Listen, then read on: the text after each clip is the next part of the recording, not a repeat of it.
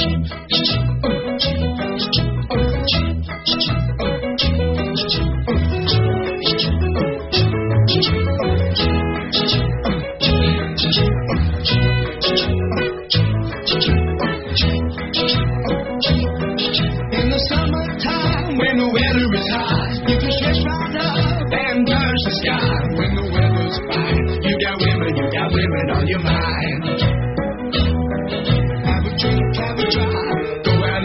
what you can find.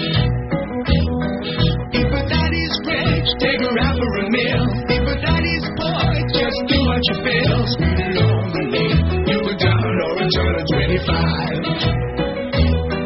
When the sun goes down, you can make it, make it good and live by. When I grab people, when I daddy, when I mean, we love everybody, but we do as we please. When the go sailing in the sea. We're always happy, the lives we live in, yeah, that's our philosophy.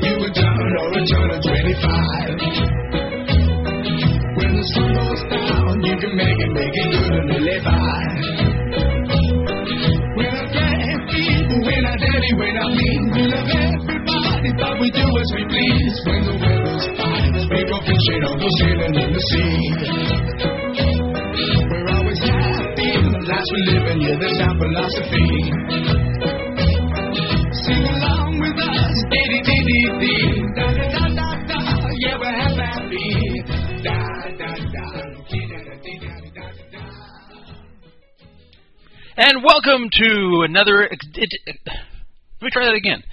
Welcome to another exciting edition of Poker Fraud Alert Radio, the Druff, Drexel, and Bowles show tonight, at least for the moment, only with Druff. Drexel will be back later.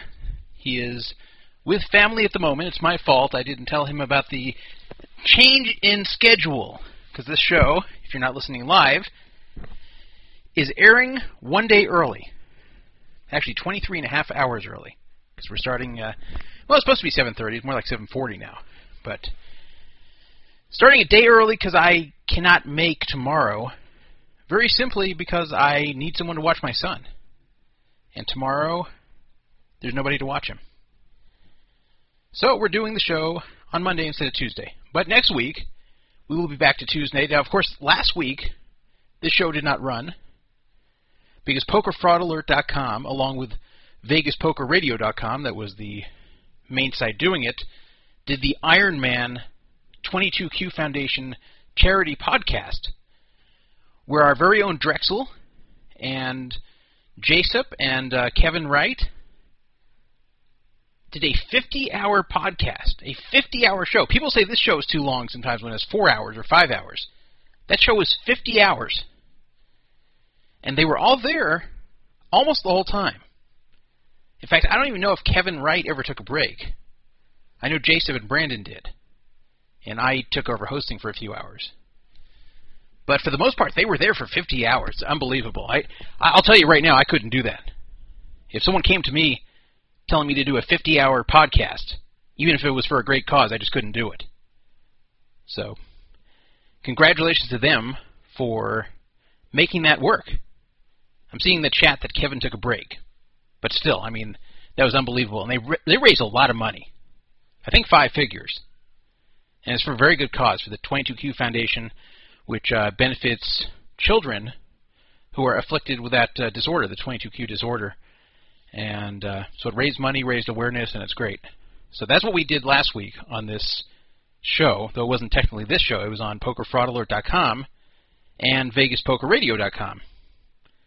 And where Poker Fraud Alert came in was that since we have the more reliable server, which is hard to believe given all the times we have technical problems, but uh, we do have the more reliable server.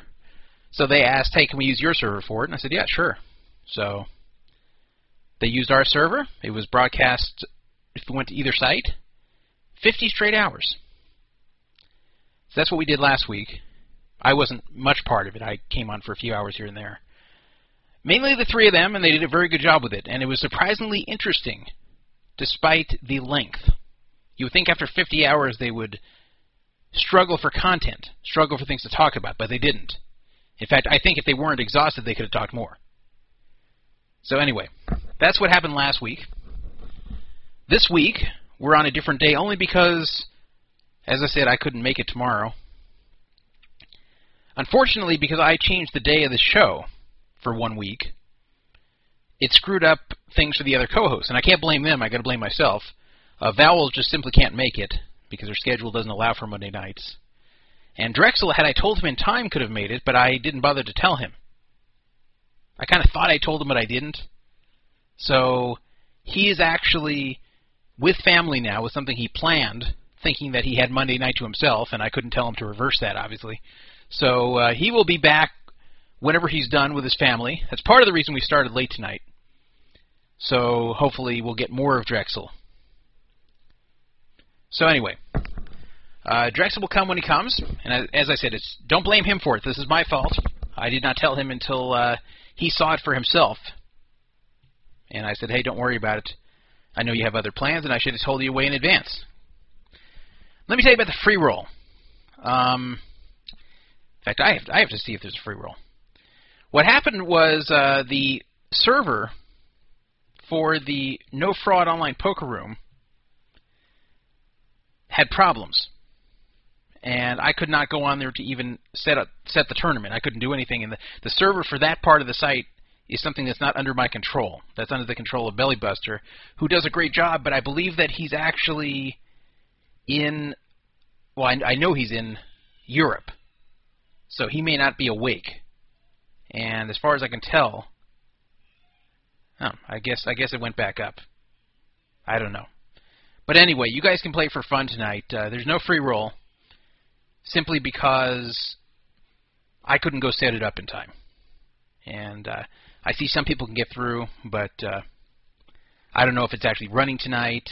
If it is, people didn't have enough notice, and uh, I wanted a free roll tonight. We just uh, one didn't have the money for it, and two, more importantly, the server was not uh, working properly for me to set it up. So I pr- apologize about that. But uh, if there is a tournament running and you can access it, then go ahead and play. I think it already started though. so with that fail behind us, let me go on and tell you the agenda for tonight. Uh, obviously, I'm looking forward to Brandon returning. It's hard to do a show by yourself, especially an entertaining show. I can I can do an informative show by myself. It's just hard to entertain by myself without uh, a partner to bounce off of. But I'm going to try. But let me tell you the topics I'm going to talk about tonight. And of course, you guys are welcome to call in. The only thing I want to ask that people don't bring up if you call in is the various forum drama that's been going on. I, I don't want to talk about forum drama. We can talk about that on the forum. This is the radio show. It's separate from the forum. I don't want it to be taken over by drama on the forum. So please don't call in about that. If you do, I'm not going to discuss it. Anything else is fair game, though. 775 fraud 55. 775 372 8355 is the phone number. Please show your caller ID when you call in because I think I actually have a setting on my phone here that won't let the call go through unless you show your number. So uh, make sure you do that or you won't get through. But here's the agenda for tonight's show. And if there's something else you'd like to talk about or ask about, feel free to call in. And I can't tell you I'll take your call at all times during the show. I may be in the middle of something, in the middle of a rant, in the middle of a discussion, middle of another call. But uh, I'll try to tell you guys when I'm taking calls, or you can just take your shot and see if you reach me. Or if you want to hear my girlfriend's voice, you want to hear the voice of the woman who uh, procreated with me, you can do that too, because she's on the uh, voicemail there. Here's the agenda. Uh, keep in mind, some of these things happened more than a week ago because we haven't done the show in two weeks. So I apologize if some of these topics are older to you. But I really like talking about everything that happens. And while if we didn't do the show for like a month, I wouldn't be talking about month-old topics. I think the things that happened, like say, you know, a week and a half ago, are still relevant if I haven't discussed it yet. Here's the agenda: the Partouche Poker Tour. Now they've had problems before of a different type, but they have another problem, a bigger one. They had a 5 million euro guarantee. They got 4.3 million euros worth of buy-ins. So they should have added 700,000 euros to the prize pool. Well, they didn't. They refused. And a big controversy blew up over that. And the poker media got a hold of it. And everyone, of course, was on the same side on this one. I mean, there's unless you're the owner of the Partouche Poker Tour and maybe work for it, uh, no one's going to argue on their side on this. Uh, they even tried to lie about it and cover it up, but uh, people had the proof that there was a five million guarantee that they actually tried to cover up when they didn't make it. And I'll tell you what happened with that. There was a happy ending, but uh, pretty unbelievable the whole way that thing went down, and uh, the way the owner of the Partouche Poker Tour treated the players. So we'll talk about that.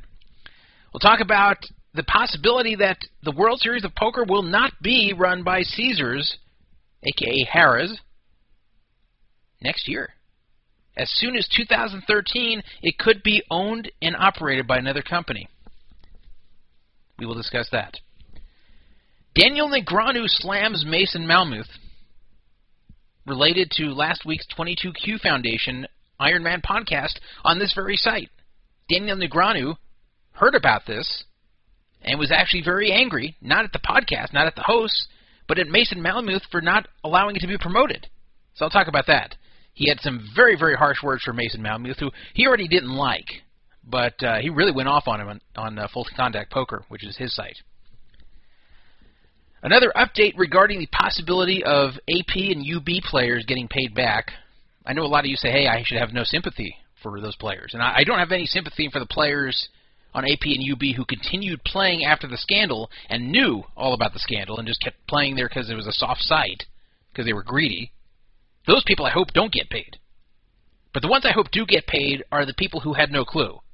Just the average poker player who sees a cool AP ad or a cool UB ad in a magazine or plays because Phil Hellmuth played there and wore a UB cap. Those people who had no clue about its past and played and lost their money because the site pretty much did what Full Tilt did.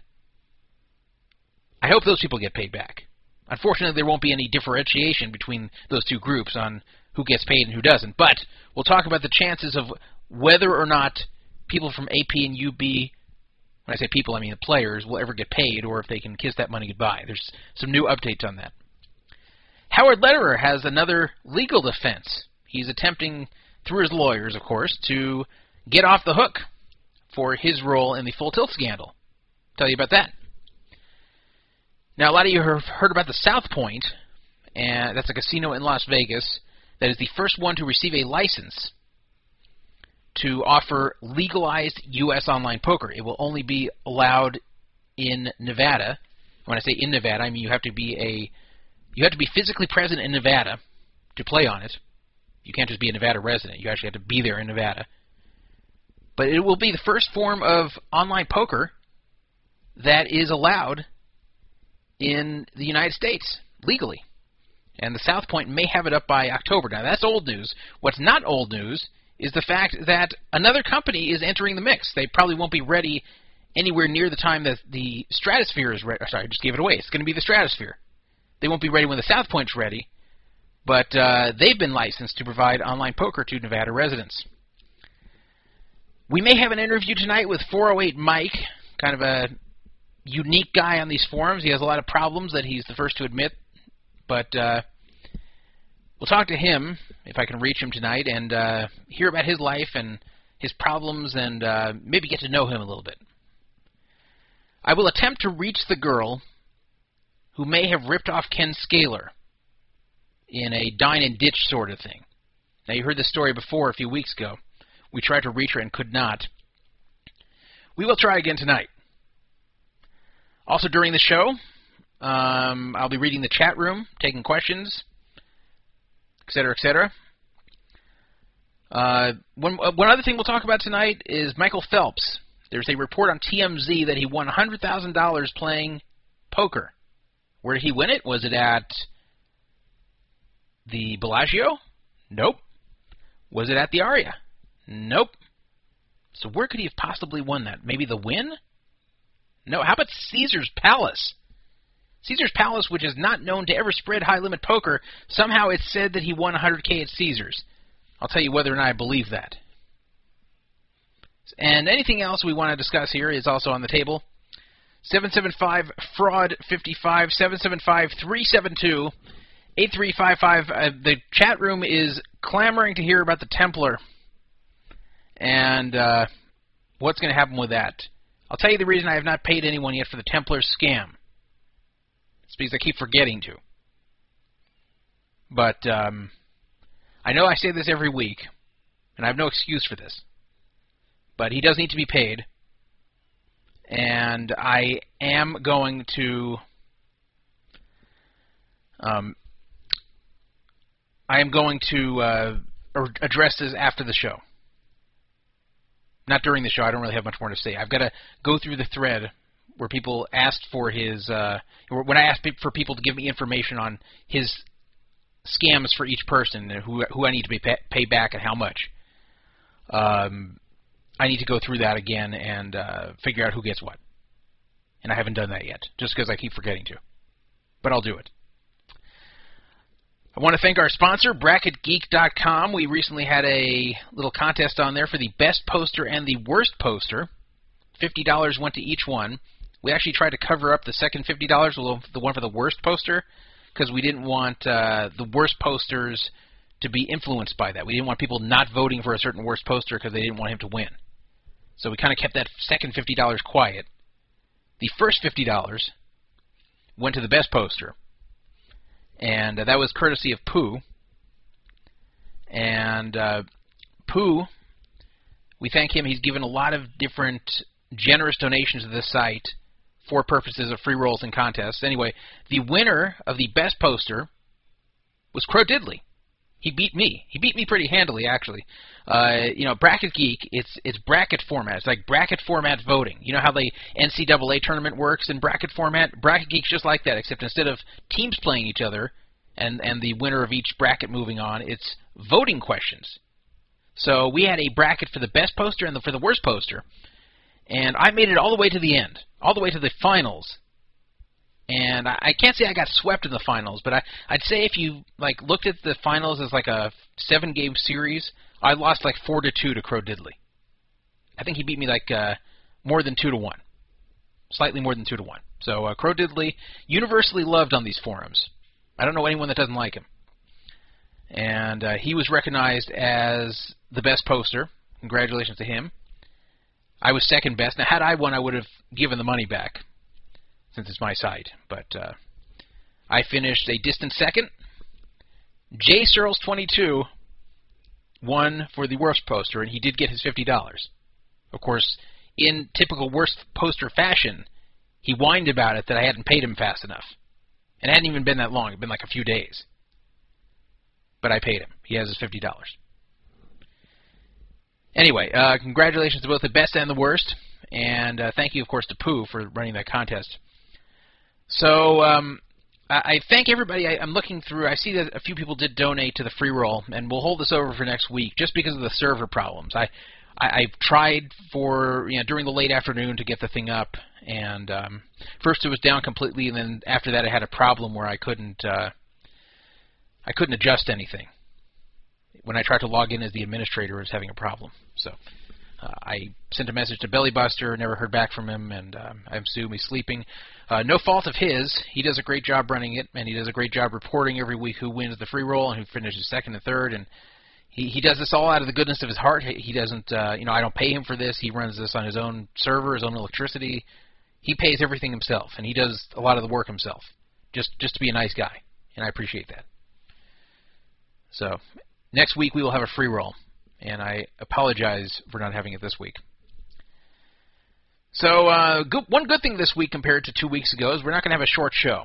We're going to get to everything. We're not going to rush through anything, and um, I imagine when Brandon comes, the show will uh, really kick into high gear.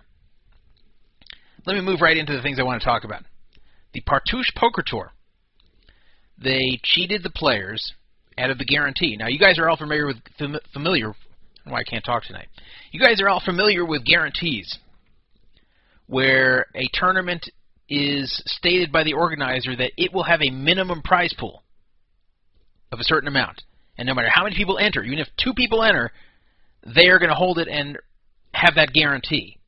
Meaning that if there aren't enough entries to meet that guarantee, the house adds money. So it's one of the few cases where the house loses money on a poker tournament, and it's one of the few cases where poker is not just a zero sum game, but it's actually a positive sum game, meaning that uh, if you add up all the money won by the players and all the money lost by the players, it comes out where the players won more than they lost, which almost never happens. Like think about it at a cash game, the house takes a rake every time. A tournament, the house takes a rake every time. Here, there is a rake, but there's not enough players to where the prize pool gets added to enough to where uh, the rake not only disappears, but they're paying you to play. So that's always great. It's called an overlay. Anyway, there's a big overlay at the Partouche Poker Tour. A five million euro guarantee, and I haven't looked at what the euro's at, but I think it's worth like a dollar twenty or something. Five million euro guarantee, and they only got 4.3 million euros worth of buy-ins. So they should have added 700 euros 700 euros, 700,000 euros to the prize pool. But they didn't. They claim there was no guarantee. They claim that when they said 5 million, they just meant that it will probably be around 5 million, that's the estimated prize pool. That's not what was guaranteed. Now that's a common trick that's going on these days. In fact, uh, Casino Arizona did this recently, where they they didn't guarantee it, but they kind of made it look like they were. They were putting out all these signs about $1 million for their tournament. And then it says in small print, estimated prize pool. But at least they weren't tricking people. I mean, I guess you can say they were, but at least they didn't go back on what they promised. You could say they were kind of tricking them, but they weren't going back on what they promised. They didn't cancel a guarantee. And that's another trick that happens where uh, a casino finds an excuse to cancel the whole tournament if it doesn't meet the guarantee. But um, the British Poker Tour just decided they're not going to give the additional money. They said it wasn't a guarantee. Well, thanks to the Google cache, people went back and found on their website that there was a $5 million guarantee. It said it very clearly. Now, it didn't say that anymore because they had actually removed it from the website. So this is really bad. The Partouche Poker Tour not only didn't honor their guarantee, but they actually covered up that there was a guarantee. They actually went and took evidence of a guarantee and removed it and denied it ever existed. But of course, the Google cache showed that they were guilty. So you would think at that point, when you show them a screenshot that Google had captured, that they said this is a 5 million guarantee. You'd think from their own website, if they could be shown that, they'd back down. No, they did not. Now, here's what the owner of the Partouche Poker Tour had to say about it. He first gave a statement in French. This is during day three. This is the start of day three speech, after all the controversy. This was what he had to say about it. A very arrogant old Frenchman. Kind of looks like Colonel Sanders.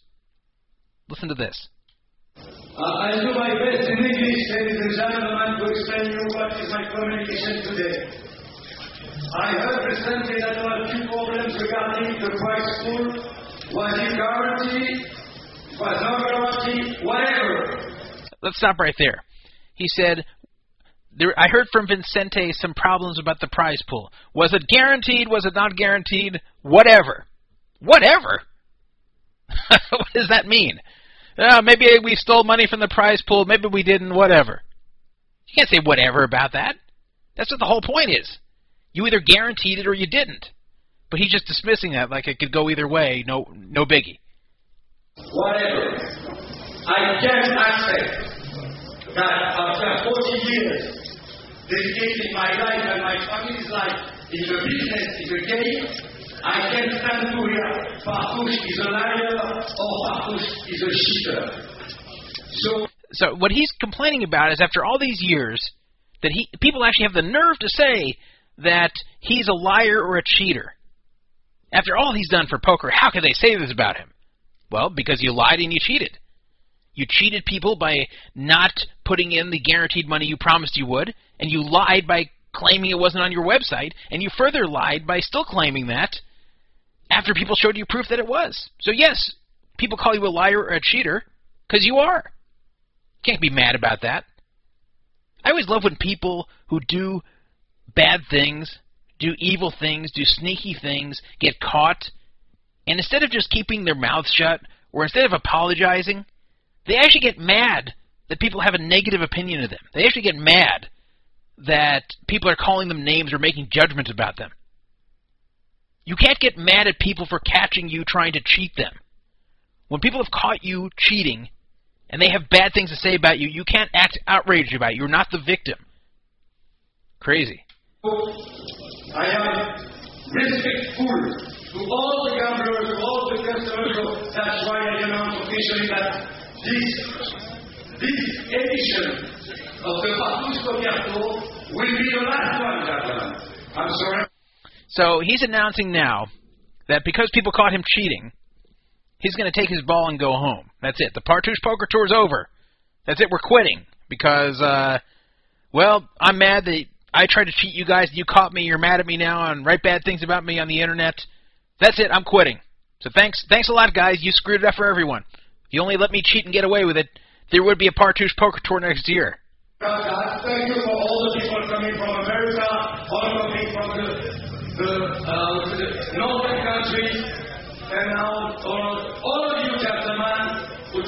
The, that could make you happy. I'd like to thank all the people who come from America so I can cheat them. I want to thank everyone that comes for the guarantee that I don't really have. I want to especially thank everyone who does not say anything when I cheat them and thinks it is okay. Those are the people I thank. If you get mad at me for cheating you, I, I don't thank you. It's not the case anymore for some of you. You'll check this out with these people. By the way, I thank you all. I wish you to be successful, and then, ladies and gentlemen, shuffle up and deal. Hey, listen to this. People are going to clap after this. That's the unbelievable thing. Listen to this. What about the five million? Okay, so so first of all, who's clapping? Who claps after this? I want to know who's clapping. Who, cl- who clapped for this guy? I hope the only people clapping after this were people working for him or friends of his. Who would clap for that speech? He, he's basically saying, "Yeah, we cheated you. Tough luck." Now, I'm- now I'm closing down the poker tour next year. And people clapped. It's, like a shuffle up and deal speech from hell, and they're clapping. But at least someone in the background, I'm not who, sure who it is. I think it's the guy with the camera here who is uh, taking a video of this for YouTube. Uh, he asked, "What about the five million? And so he chased this guy down. Uh, this is Patrick Partouche who was speaking. Uh, he chased this guy down, Patrick Partouche, and uh, questioned him about the five million. Wouldn't let him get away with it, and that's when the crowd really started getting pissed. What about the five million? What are you going to do about the five million? I don't know, the five million were not guaranteed. You did. You said you didn't know if it was or wasn't. So was it? so he responded saying the five million wasn't guaranteed, but then he said, "You said at the beginning of your speech you didn't know if it was or wasn't. So was it?" So here's his answer. I said, I said five million were not guaranteed. Well, I thought it I know, was. you There's know proof everywhere that it No, was. you sir. I know to write. If you don't know to read, it's your fault. I can read No. and write. So he's saying that people who saw the five million guarantee plainly on their own website, that there was still proof of sitting on the web that they can't read. He knows how to read and write. You don't. Hmm. Everybody read it. Everybody knows. By the way, why, is it, why do you? Why is it? By the way, everybody's by the Everybody's way, booing. the Partouche Poker Tour is over. So that's why you're canceling. back next year anyway. Is that why you're canceling? So you'll be welcome next no, year anyway. no, no, no. We we enjoyed your poker tour. We just wish you honored the guarantee. Go be a billionaire by yourself.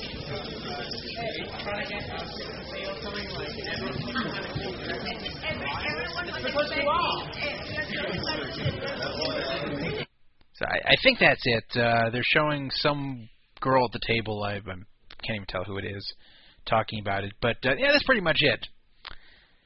So what really looked like from that speech, I mean, that was a very arrogant, nasty speech, and just saying tough luck. Um, you're not getting your guaranteed money. I mean, that, that's basically what he's saying. And not only you're not getting it because you're pissed at me for cheating you, uh, this tour is being canceled from next year forward. So I don't give a crap what you're thinking of me because I'm done with this anyway. So I don't care about your repeat business. Well, uh, surprisingly, I don't know how, but um, he actually saw the light. I wouldn't say the moral light because you can tell this guy is not moral at all. But um, they actually had a change of heart, probably because of all the public pressure. Uh, and they announced that they would have the full five million prize pool. And there was actually a 730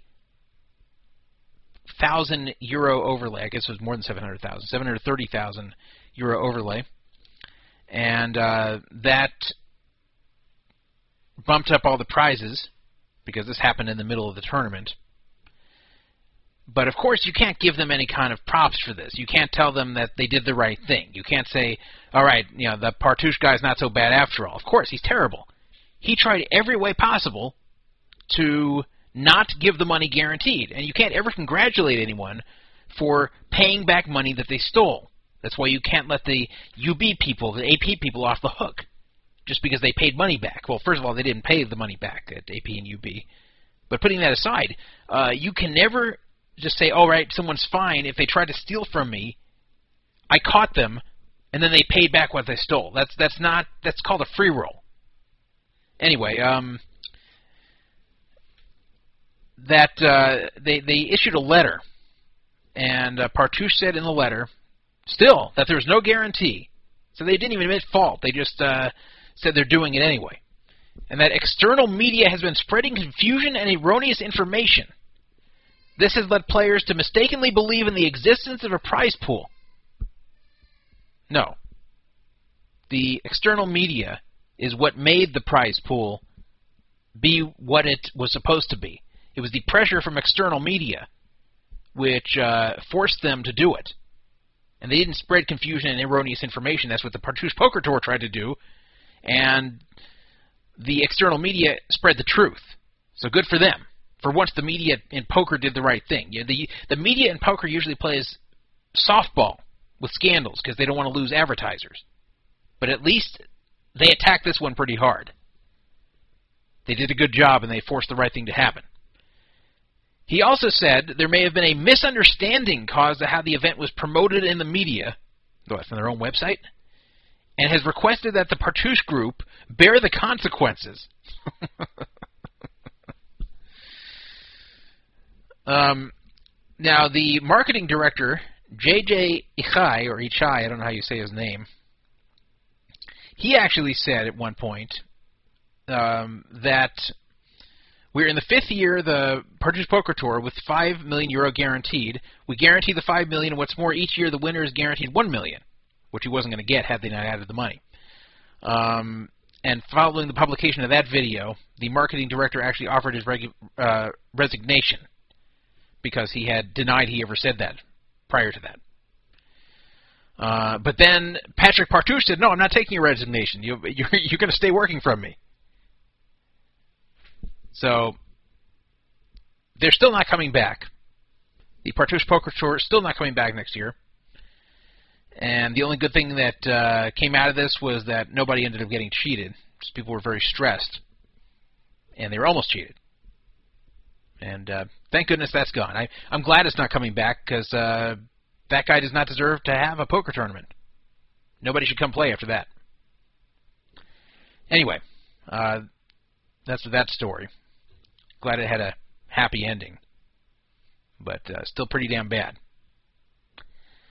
Moving on to the next topic, if anyone wants to talk about this or any other topics that uh, I've been talking about here, 775 fraud 55 775 area code 372 8355. We will be having Brandon Drexel Gerson on a little bit later, and uh, Bowles, also known as Angel, will not be here tonight because of the change in date, but she will be back next week on the 18th when we have our show on its regularly scheduled Tuesday at 7 p.m. time slot. This one is broadcasting at uh, starting Monday night 7:40 p.m. September 10th is the date of this broadcast.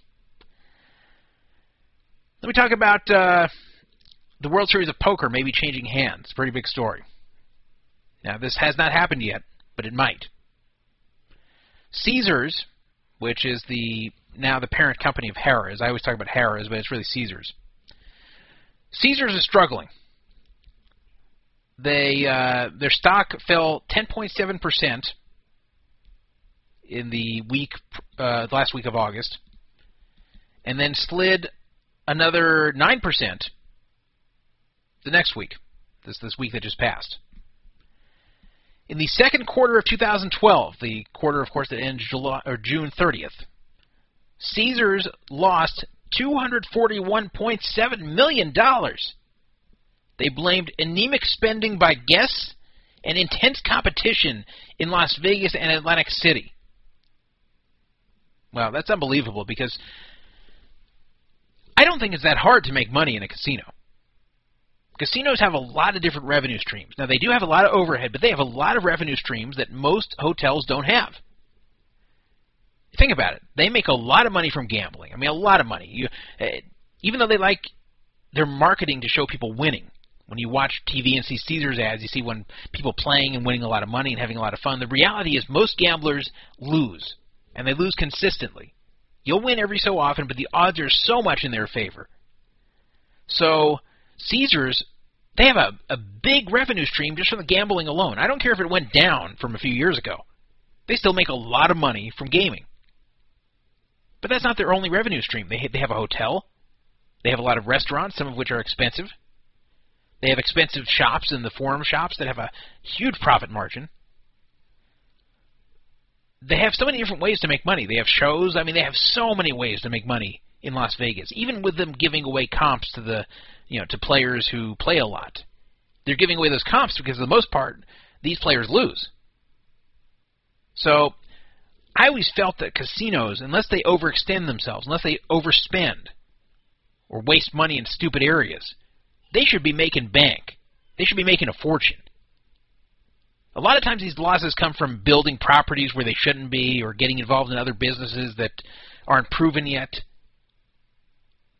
I don't know where these losses came from, the 241 million they lost in the second quarter of 2012. But I just never understood how casinos lose money. I understand how like a little side of the road casino in the middle of nowhere that maybe has one three dollar blackjack game running and one one dollar two dollar no limit game running at poker and a bunch of slot machines that a few old ladies pull for five cents a spin. I understand how those casinos don't make money.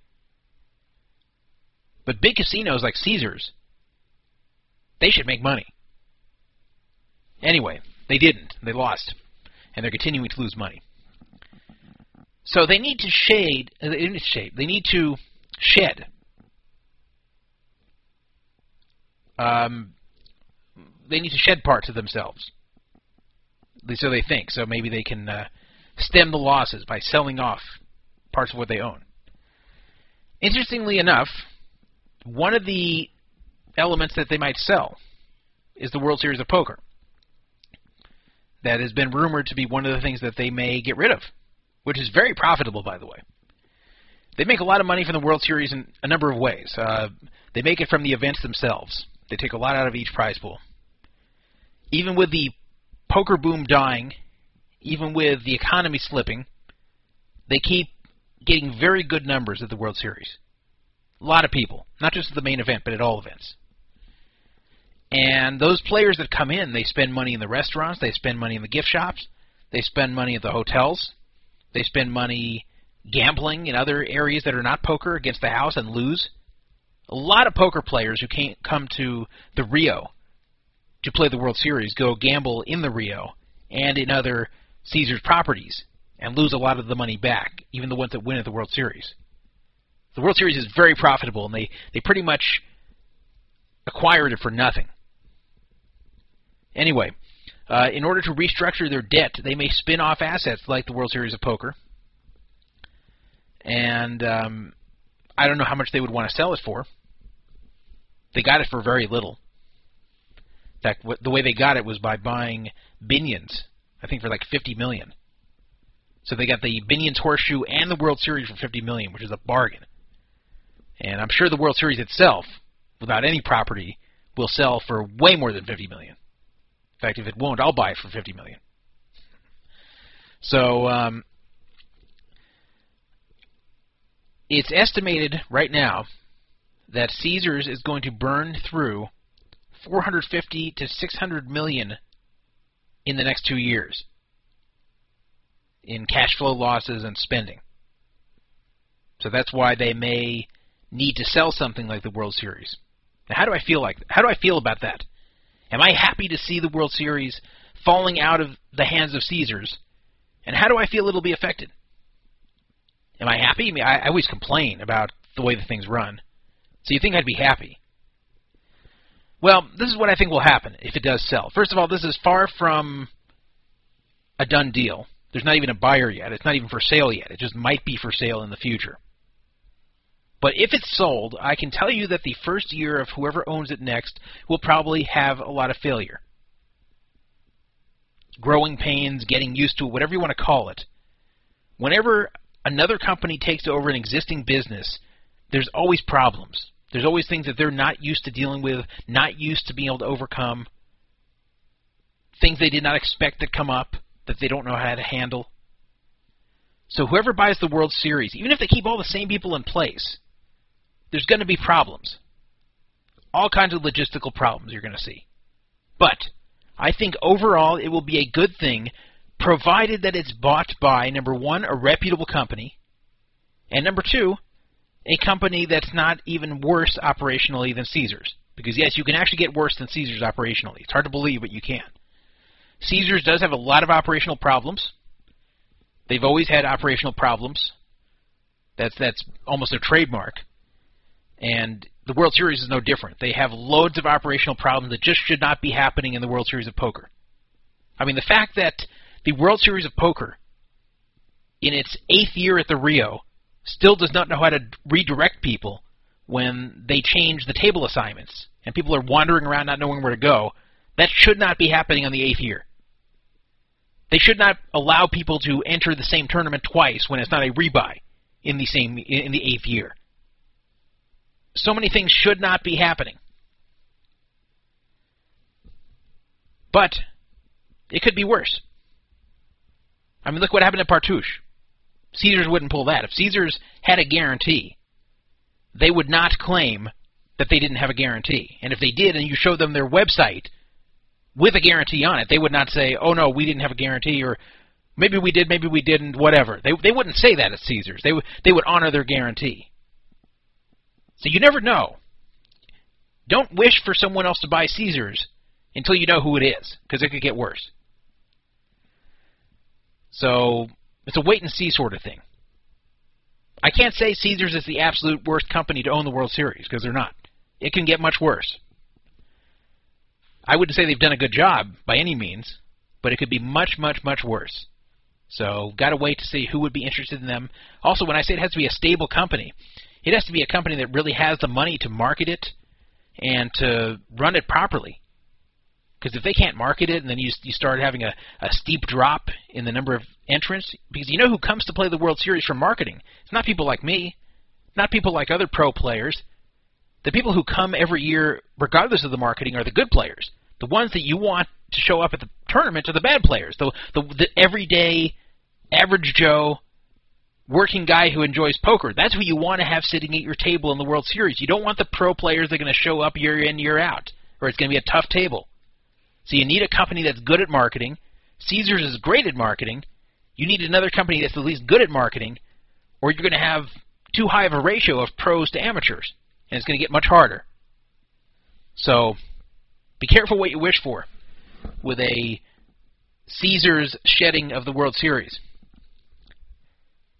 I'll put it kind of this way. You know when you have a teacher in school, or shouldn't say have, but when you had a teacher in school, he didn't like very much. He wasn't like the worst teacher, but you just didn't care for the guy very much. And then something happens in the middle of the year, and he's got to leave. Maybe he uh, molested one of the girls in the class, whatever. But uh, he has to leave, and he gets replaced. When the teacher gets replaced, at first you have the feeling like, hey, this is great. I didn't like this guy. I can't wait to see the new teacher. I'm excited. But you don't know the new teacher could be even worse. It could be a guy you hate more. So you can never be happy that someone or something leaves until you see what replaces it.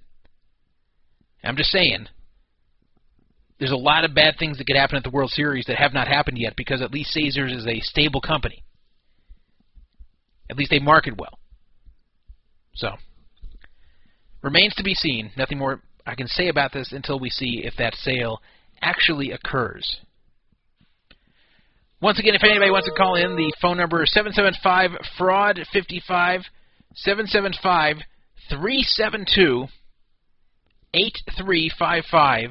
Make sure to show your caller ID if you want to call in, or if you have questions in the chat room. I'm trying to look at that as I'm talking. Let me tell you an email I got from someone who has been playing on the South Point poker site, you know, the one that's going to go live pretty soon for real money. I don't know if this is the exact software they're going to use or if this is some sort of test software. I'm not sure what the story is there, but this person is not very impressed with the software they're seeing. I got this as an unsolicited email from someone who either listens to the radio show or reads the forum or both. This is what they wrote me. Several times I have contacted the South Point poker site about problems with their site and software. Each time they sent an email how I should, quote, correct my software. What does that mean? Correct your software? It's their software. It's like it's like if you take in your car, you you bring in your Ford back to the dealer that's not working right, and they say, "Correct your car." You're like, "What? That that's your job." Anyway, um, then this person wrote, "There is slash was nothing wrong with my software," referring to their operating system, presumably. Everything else works just fine except for South Point. I did make a few changes, but nothing works. I can't even access their help link. Their screen can't be adjusted, and the print is too small and can't be changed. So they're saying that the font is very small, uh, presumably like like uh, how many chips each person has, whatever. Their site needs a lot of work before it even goes live. Now I don't know this person. I don't know how credible they are.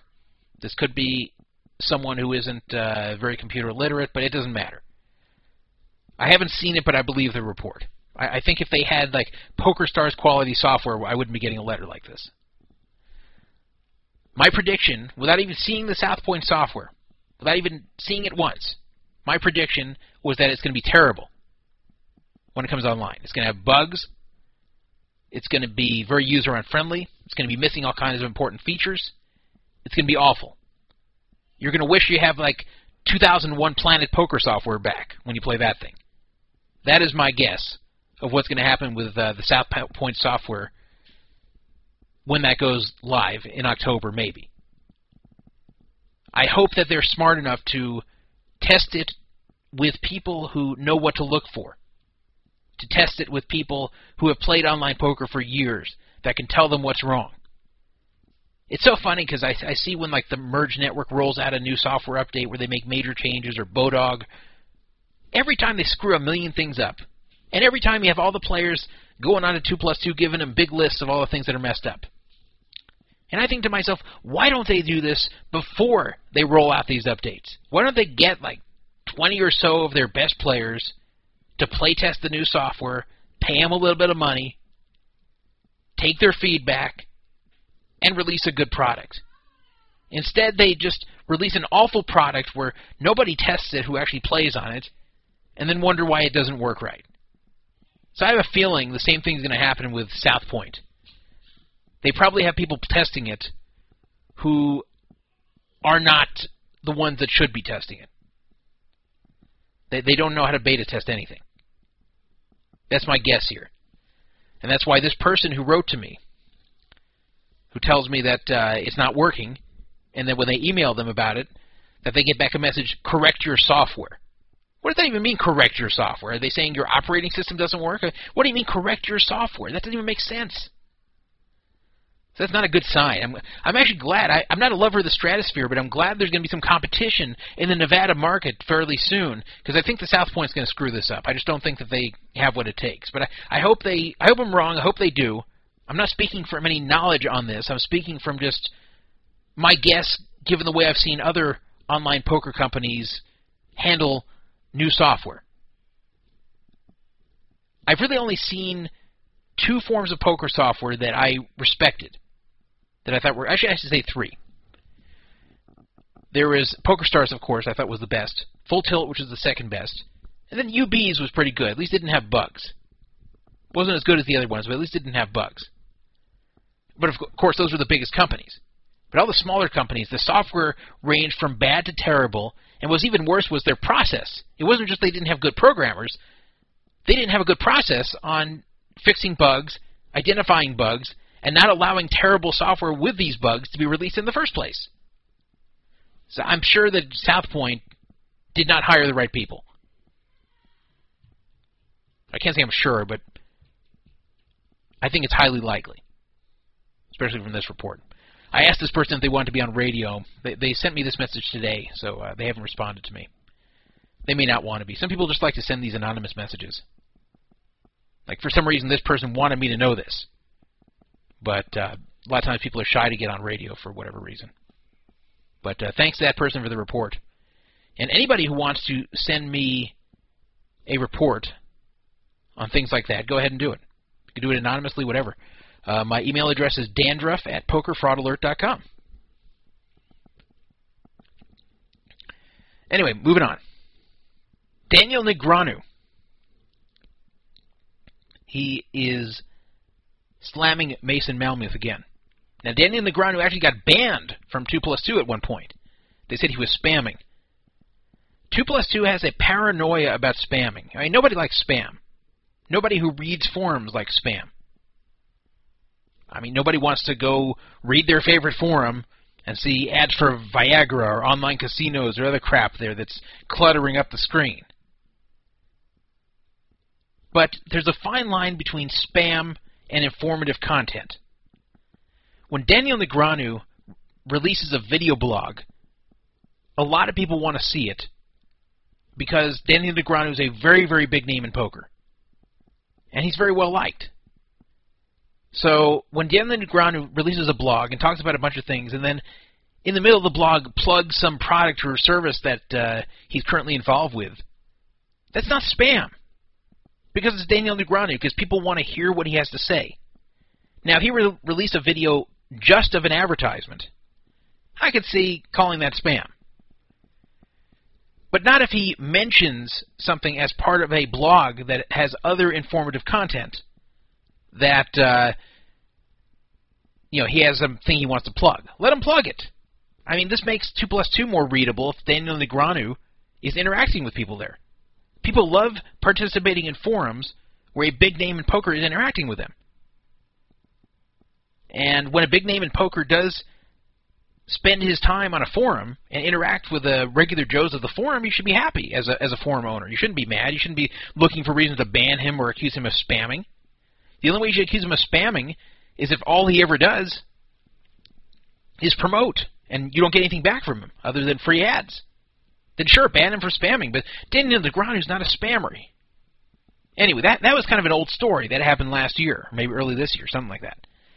But Negreanu already didn't like Mason Malmuth for that. But a new spam paranoia thing happened at 2 plus 2 that involved the 22Q Foundation. And they asked Mason, the uh, you know VegasPokerRadio.com, which is our sister site and uh, they asked, "Can we mention our podcast and the 22Q Foundation and our charity? Can we mention this on 2 plus 2 so we can get some more listeners and maybe more people donating to our charity? He didn't ask Mason for free advertising. He did not ask Mason for endorsement of the charity. He just said, "Can I post about this as a regular user?" And when I say he, I, I believe it was Jasip who did it. Anyway, Mason Malmuth said, "No, you cannot promote the 22Q Foundation charity podcast on our site in any way. You can't even mention it. If you bring it up, we're deleting it. In fact, they did delete it. They they deleted a post. Uh, at this guy, professional poker on two plus two, like uh, one of the top mods there he deleted that post. They were not allowed to mention that podcast we had last week for 50 hours. Mason Malmuth said it's 2 plus 2's policy that we do not support any charities. And then he went on to brag about the fact that he and his wife have had a charity and that they don't even support that. So Daniel Negreanu got very angry about this. Daniel Negreanu thought that this was pretty bad. And he actually got involved. And this is what he wrote. I don't post on 2 plus 2 anymore. I guess he uh, gave up on 2 plus 2 because of that whole spamming thing where he was uh, banned a while back. But I saw this article, and then he posted a link to the article about what happened with the 22Q Foundation, how they couldn't post on uh, 2 plus 2. Have a heart. It's for charity. Stop being such nits. I get along fine with with David Sklansky, and I feel like he really isn't too involved with this crap. But Mason Malmuth and that kook moderator, referring to professional poker, that's the guy's name, are greasy, slimy, nerdy nutcases and make me sick. Wow. They're greasy, slimy, nerdy nutcases and they make him sick referring to Mason Malmuth and moderator professional poker. So that generated a lot of controversy on 2 plus 2. And Mason never backed down, by the way. They were never allowed to advertise it. But uh, Negreanu really does not like them very much. But, you know, I can tell you from reading 2 plus 2 myself, Mason Malmuth really is a control freak of the highest order to the point where it's just ludicrous. And this professional poker guy, his like top moderator, is the biggest Mason ass kisser that no matter what Mason does, no matter how ridiculous it is, professional poker defends it. So he's like head ass kisser there, and head moderator. And Mason Malmuth is the you know calls himself actually the top dog over there. And super controlling, super paranoid about spam. It's really too bad that 2 plus 2 is the largest forum just because they were in the right place at the right time. Some of you might wonder, how did 2 plus 2 become so big? It's definitely not the software, the look and feel of the site. It's kind of a mess over there. They're actually running an old vBulletin that, as you know, got hacked a while back. It's definitely not because Mason Malmuth has such a great personality and attracts people. It's not even because that pervert uh, David Sklansky. So why is 2 plus 2 so popular? Because it was there in the early days when Rec Gambling Poker, where the poker discussion used to take place, which was a news group, when that got inundated by spam, they wanted to move to a message board that was moderated, and there was 2 plus 2. That was really the only message board to go to at the time for poker. It was way before the poker boom. So they were the only game in town, they got really big, and then everyone who wants to learn something about what's going on in the poker community, that's where you go. And it's too bad. I mean, as much as I don't like Mason, I read 2 plus 2 because I want to stay informed. I want to know what's going on. So it's really too bad that it succeeds in spite of Mason Malmuth. Not because of him, but in spite of him. And it's very hard to unseat something like that without a lot of money. Unless you want to put a lot of marketing behind it. It's very hard to take over as the new big forum when everyone's established on another big forum. Poker Road tried this, and they were unsuccessful after wasting a lot of uh, Barry Greenstein's money. So, uh, good for Dan Negreanu. I know it wasn't uh, all out of the goodness of his heart. It's also because he hates Mason. Wanted to get in a jab at him, much like Daniel Negreanu likes to speak out against Howard Lederer and Annie Duke. But again, because they were assholes to him early on in his poker career, before he was a big name. So he loves to trash them because he's never liked them. It's always easy to trash people you hate, but that doesn't make you wrong. And obviously, the people trashing you are more likely to be ones that have always hated you. And that's definitely the case with Danny Negreanu. He trashes uh, the entities in poker that he's always found unpleasant or have done something to him. But whatever. I'm glad he does it. I'm glad we have someone like him speaking out because I'll say one thing about Danny Negreanu. Even though he will sometimes give people a pass who deserve trashing, like Erick Lindgren, like Phil Ivey, like Phil Hellmuth sometimes. Even though he'll give them a pass, um, whenever he trashes someone, he's usually right. He also might hate them, but he's usually right. So I was very happy to have him speaking out about UB. I was very happy to have him speaking about Annie Duke, Howard Lederer, Chris Ferguson, whatever. Now he's speaking out about Mason. Someone in our chat room, FTP Jesus, said Mason has ridden Sklansky's poker credibility to, pretend, to pretend he's something he's not. Exactly. A lot of people wrongly believe that Mason's a good poker player. I've only played with him a little bit, and I haven't seen much as far as his play. I'm not saying he's a donkey. He's not terrible. He's not a fish, but um, he's one of the co-authors on a lot of Sklansky's books. You would think that uh, that must mean he's on par with David Sklansky's poker skill. He's not. He's never been. So he, he pretty much has been doing the business side of things as far as the uh, the books on two plus two publishing. He's the he's the business contact, but there's nothing wrong with being the business contact, the business guy, and Sklansky's like the uh, the talent. But uh, Mason kind of pretends that he's not just a business guy. He likes to pretend that he's a great player, when in reality, as as Bootsy Collins just said in chat, he just nits it up at the 2040 of Bellagio, and that's all he does. He's like an old nit. Not a terrible player or anything, just just an old nit. He always looks pissed off. If you go to Bellagio and you see Mason playing, there will be three things that are for sure. Number one, he'll have a bunch of pills with him that he keeps taking. He has like this big bag of vitamins. I mean, so many it looks like he's a drug addict. I don't think he's a drug addict. I think these are just vitamins. But uh, it's this old guy with like this giant bag of vitamins. You'll see him take them out every so often and and uh, you know order some water and uh, take the vitamins. Number two, he's wearing a two plus two shirt. And the two plus two shirt is so stupid because the two plus two logo is so tiny that you'd have to like go right up to him to see it. So it's not even getting advertisement for two plus two while he's wearing it. It's like a tiny two plus two logo that you wouldn't recognize unless you already knew the two plus two logo. And number three, he always looks pissed off. Doesn't matter if he's winning, doesn't matter if he's losing. He sits there, he talks to no one, and he's like looks, looks pissed off. I don't even know why he plays. It looks like he's miserable there. Like if you hate playing poker that much, and if you have money, which he does, then don't play. There's no reason to play if you uh, if you hate poker, if you hate being there, if you're angry. You already have the money. Don't play. But those three things every single time, you can count on them for Mason Malmuth. And I guess number four is that he's a nit. Anyway, just wanted to mention that.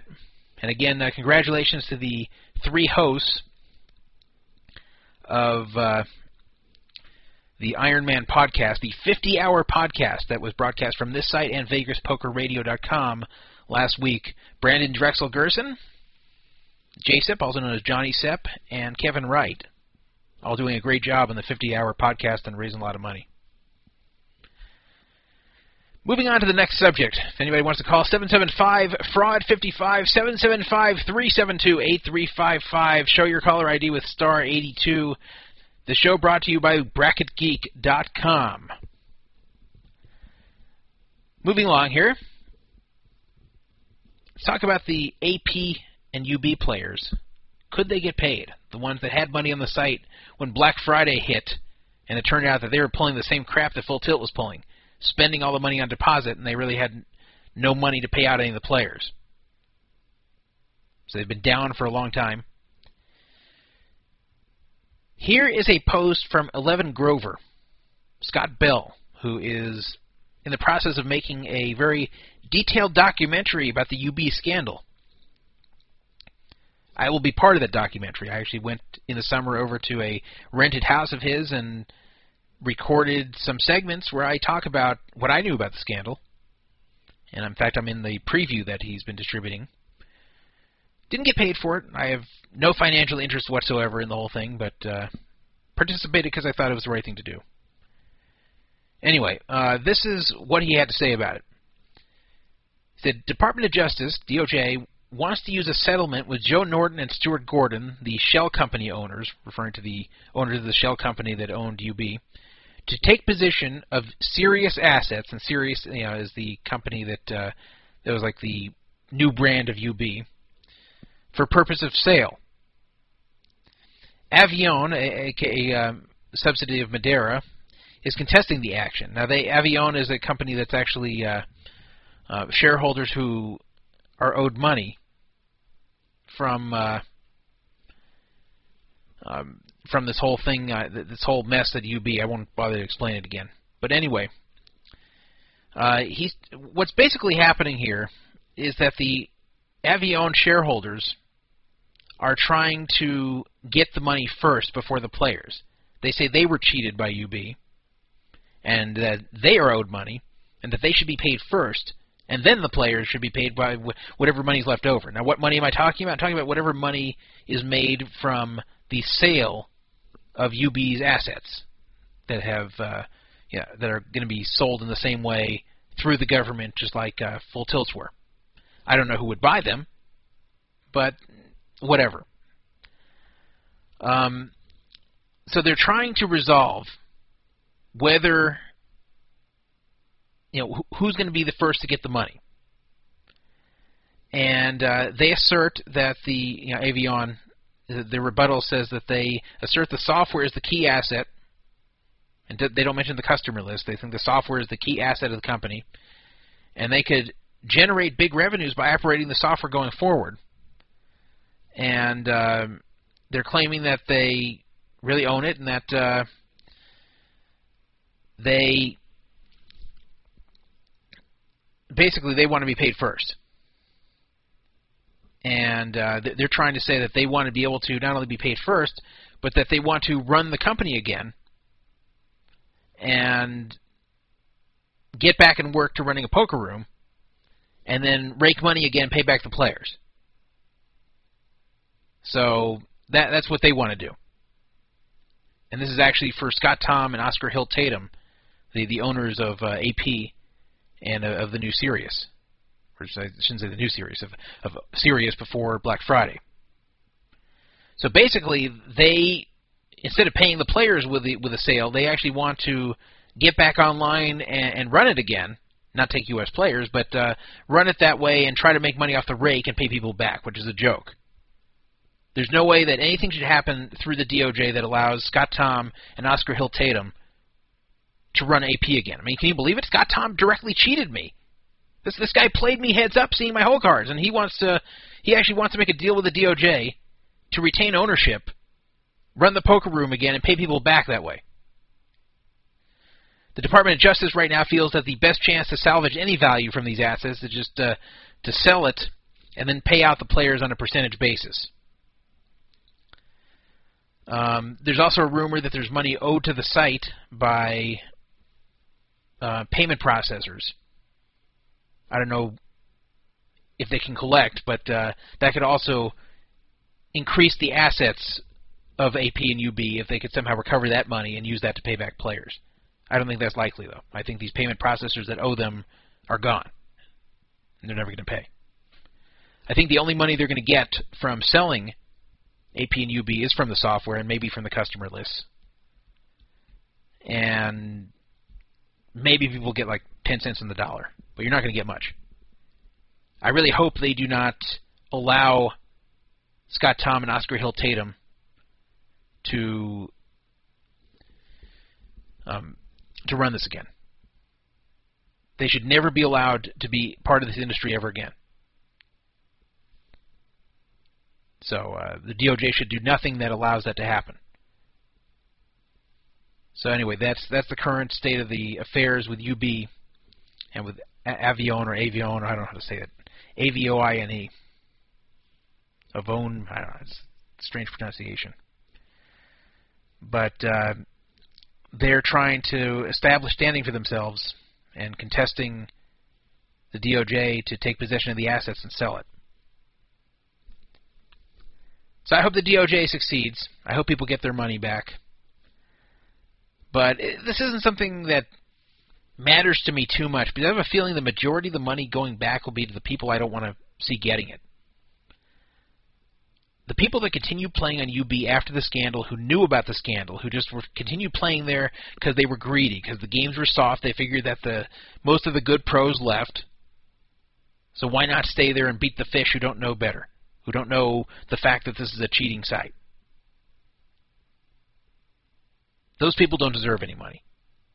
Those people shouldn't have been there in the first place. Those people should have stood with us.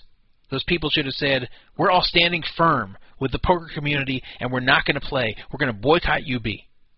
And they didn't. They, they kept playing because they were greedy. Well, okay, great. You got your money seized now. Not seized, but spent. Your money was spent. It's gone. I don't want to see you get it back from some sort of like sale. But if you are one of those people, or if you're one of those casual players that didn't know about a scandal, then that's the story. Let me move on to the next topic. If you want to call in, the phone number is 775 fraud 55 775 372 8355. Or if you want to ask any questions in the chat room, you can do that too. Um, but yeah, call in with a purpose. Some people are saying, you know, yeah, I can call in, but what do you want me to say? Well, if you don't have anything to say, don't call in. I I, I don't need a caller. I, I can go on and on myself if I want.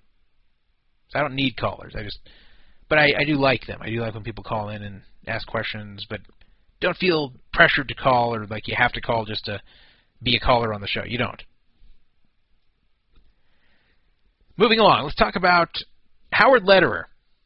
He's got a new legal defense, which is kind of odd.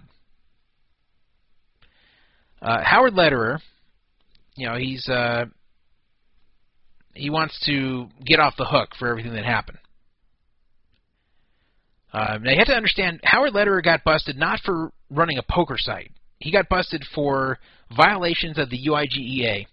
He, he basically got busted for processing payments to and from Full Tilt Poker from U.S. citizens when that was against the law to do so in 2006. He he didn't physically process the payments, but uh, he facilitated the processing uh, on the full tilt end. He was one of several doing that. So that's what he's accused of.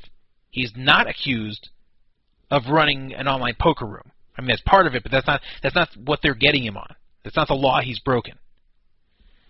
Um, and in addition, in addition to doing this, uh, he also stole the money. He and, and Ray Bitar and Chris Ferguson and Ray Furst, they, they stole the money that they received on deposit.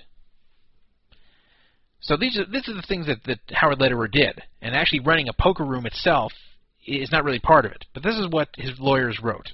Now, if you guys remember, um, Judge Jack Weinstein ruled in a New York court case, a federal court case, in uh, against a guy running an underground live poker room, not online, but a live poker room in New York.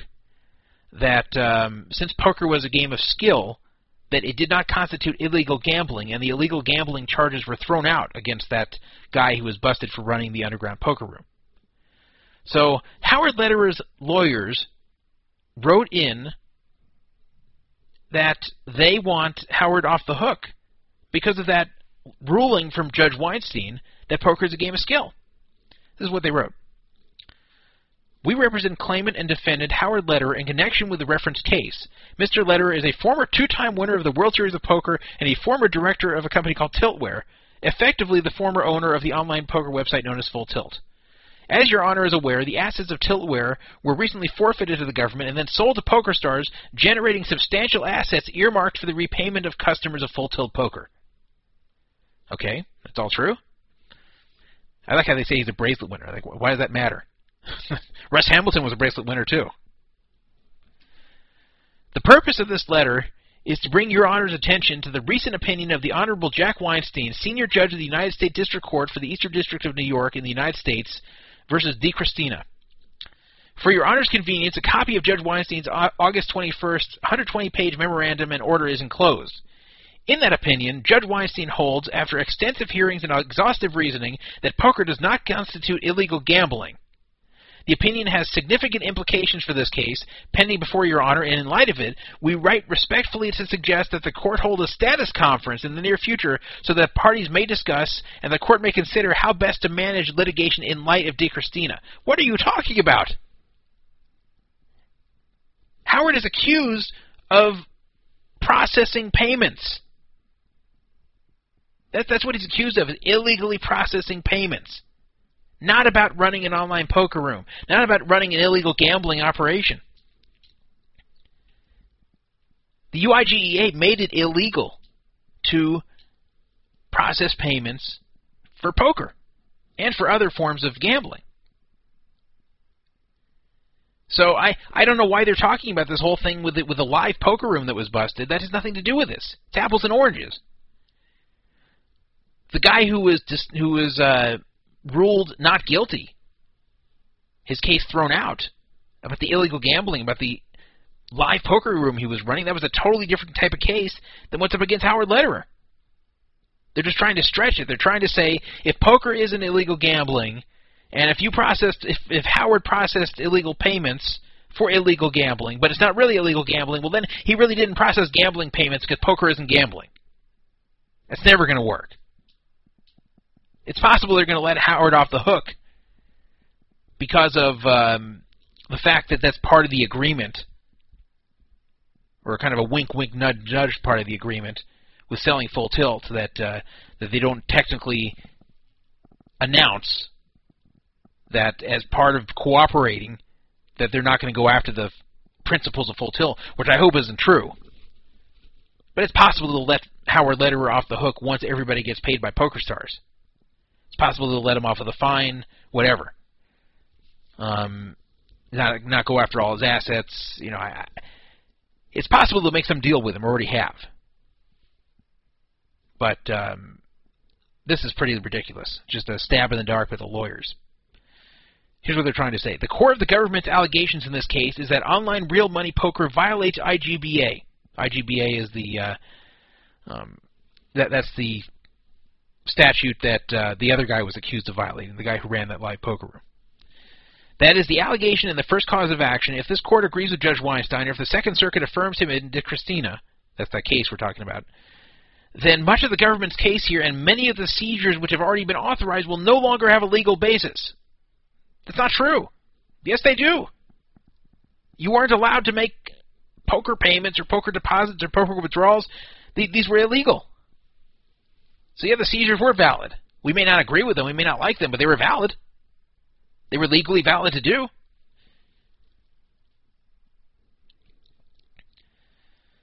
Going on here. At present, numerous motions to dismiss the government's first amended complaint have been filed, and the government has the option of filing an amended complaint on or before September 10th, which is today.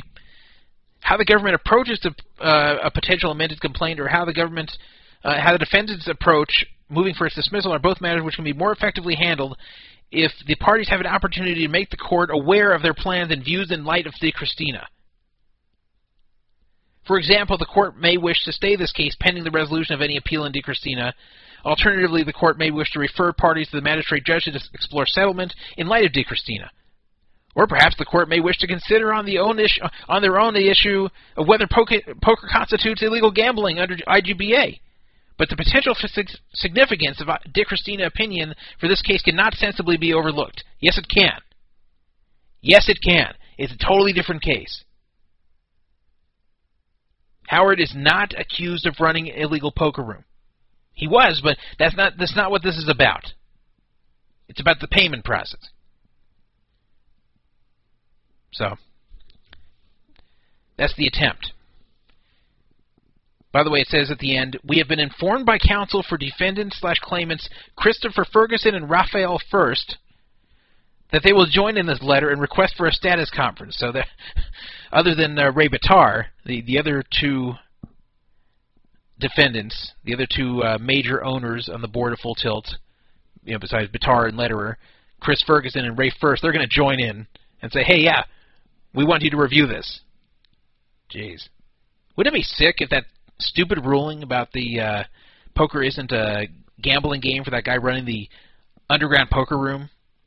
If that gets these guys off, if that gets the Full Tilt owners off the hook for what they did completely, or substantially changes what ends up happening, that'd be awful. These guys are thieves. These guys are criminals. If you can nail them on illegal payment processing, even if you can't nail them on running an illegal poker room, if you can't nail them on stealing everybody's money, at least nail them on what you can. They deserve it. These were not legitimate businessmen who happened to be breaking U.S. gambling laws. These are businessmen that were breaking U.S. gambling laws while stealing from U.S. players. Chris Ferguson, Ray Bitar, Howard Lederer, and probably Ray Furst, too, all belong in jail. Not just a fine, they belong in jail. They belong in jail along with all the other white collar criminals that steal millions and millions of dollars from the public. They shouldn't get off just because they're World Series bracelet winners or because PokerStars saved the day and bought the company. They should not get off. They're criminals. They stole, and some change in the interpretation of poker, whether it's skill or not skill, should not have anything to do with that, or anything to do with the uh, payment processing charges against them.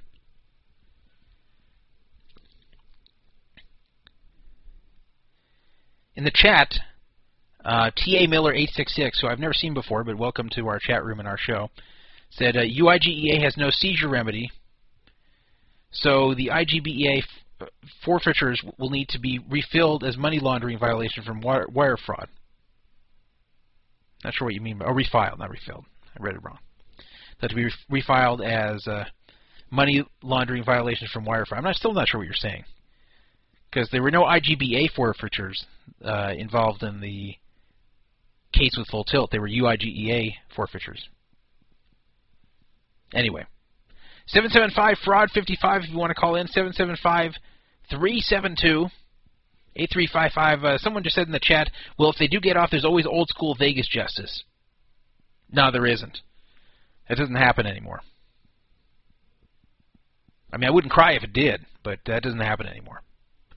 I mean, look at Russ Hamilton. He's walking around playing poker out in public. Nobody's doing anything. The, the sad thing is that um, a lot of the victims of this are like you know white collar internet guys. They they don't dump people in ditches in the desert. They don't break people's legs or beat people up. They're just guys that uh, you know had a math background, had a computer background, had a just a analytical minds that uh, learned they can make money at poker, much like me. Those type of people, they don't go, uh, you know, beat people up or dump them in ditches. That's why they get away with it. It's sad. It, it would be nicer if there were some more tough guy types in poker who didn't give a crap. If you know they they, they would do what they felt was right to the big time cheaters, and and they wouldn't care if they're if they're going to get um, hurt in the process themselves or get arrested for uh, assault or for murder or whatever. It actually wouldn't be that bad to have some of those people in poker if they were on the right side. I'm glad they're not in poker on the wrong side. like, you know, I'm glad you don't have them coming after me for speaking about UB and for speaking about full tilt. But on the other side, uh, it, it does suck that guys like Howard Lederer can just walk around in Las Vegas. Russ Hamilton will walk around in Florida and nothing happens other than a few people talking trash to them.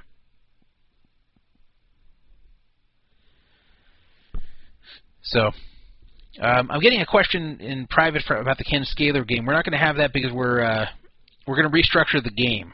The, the game the way it was uh, wasn't popular, and I, I want to listen to the users. I don't want to force ten episodes of something that generally is not liked. So the the Ken Scaler game was not that popular. We're going to come up with some different game with that money. We still have eighty dollars left.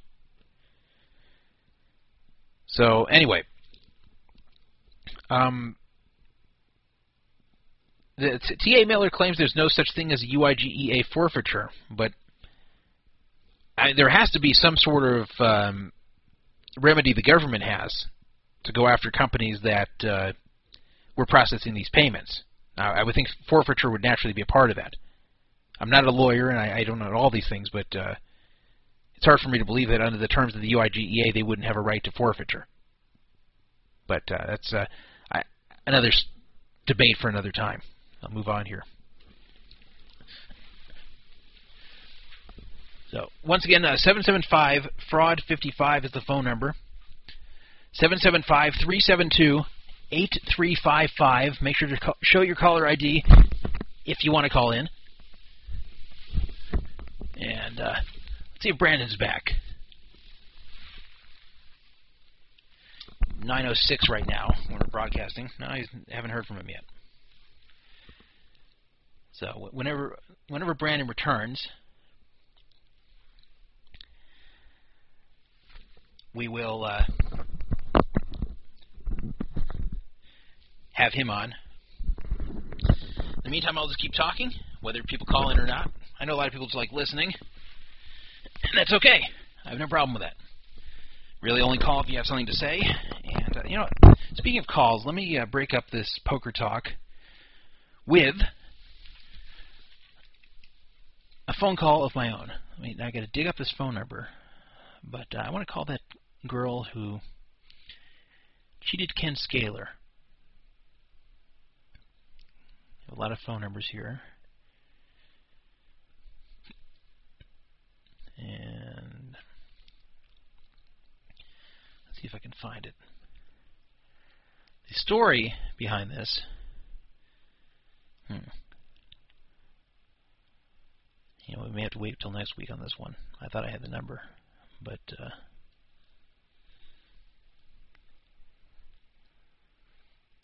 hmm. Thought I had the number, but I don't. So I'll have to get it from Ken again. So unless he calls, we will not be able to call her tonight. Uh, the story behind that was a girl who went with Ken. She met him at a fat club. There's actually clubs where there's like all fat girls there. Called like uh, more to love clubs or uh, you know plus size clubs. They have a lot of different names to them. But uh, Ken went to one just because the girls there tend to have much lower standards. And and when I say it's a fat girl club, I don't mean girls who are like a little bit overweight. I mean like you have like a lot of 300 plus pounders there. So you have to really, really be into huge girls or just be desperate enough to be with one. But anyway, Ken Scaler was desperate enough to be with one, and that one went to dinner with him. And then two guys showed up who claimed they just kind of saw her and knew her from the past in high school and drank so many different drinks there. Claimed they had to go to the bathroom and ditched and left Ken with a $425 bill. Now, the girl stayed, and she claimed she knew nothing about this, and she felt bad.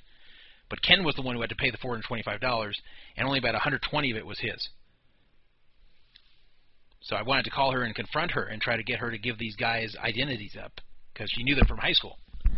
And I was going to call them on this show and confront them about what they did, and try to pressure them into paying Ken, who you know, has no money. But when we tried to call her previously on the show, she was not there, and when uh, now I don't have a phone number anymore. So have to do it next week unless Ken happens to call me this week, which he still might. someone, someone asked me in the chat, "What was the name of the club you went to where you paid to have a fat chick choke you?" I've never had any girl choke me, but um, I, I think if I were to go to a club like that, I could probably find a fat girl to choke me for free. I think I probably could. I wouldn't want to, but I probably could. Anyway, um, let me move on to the next topic.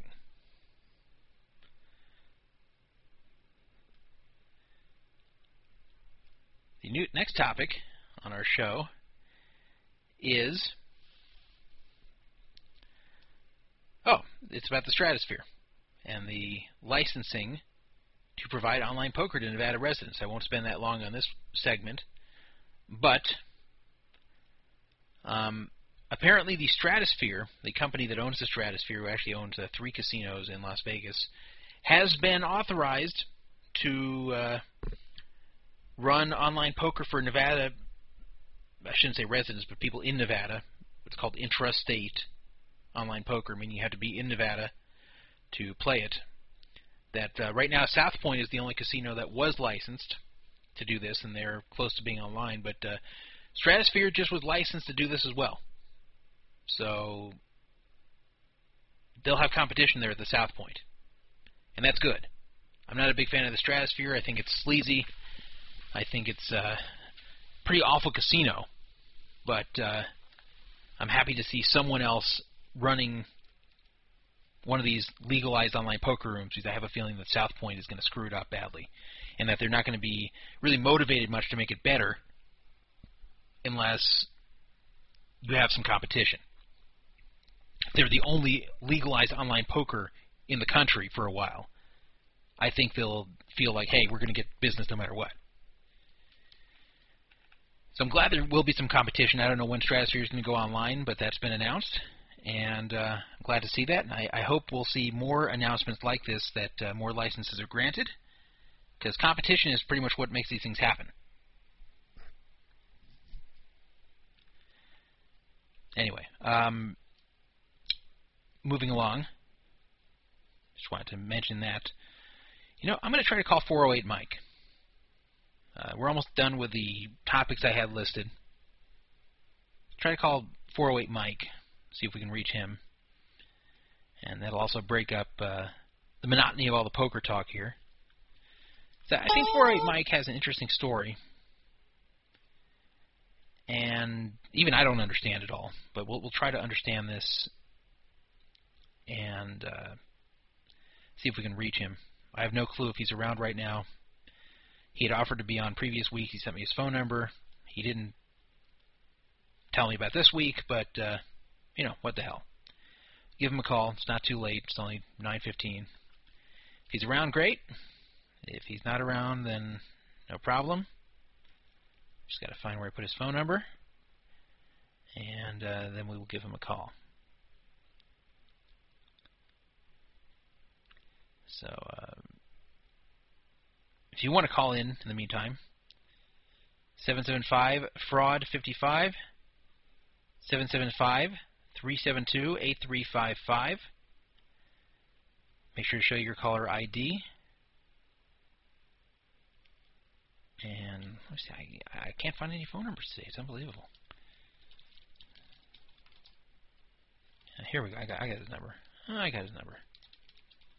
Oh, and I have the, you know what? I have the Kent Scaler girl's phone number. I'm going to call her too. I found my treasure trove of phone numbers. Beautiful. Okay, we're going to call this girl first, then 408 Mike. Her name is Nene. That's not a fake name. That's actually her name. I don't know if it's a legal name, legal name but uh, her name is Nene. We're going to try to call her up. She didn't answer last time, but have my fingers crossed. We can reach Nene and find out what she did to Kent Scaler. It's going to be, uh, I think it'll be Alvin Finkelstein that calls. This is an Alvin call.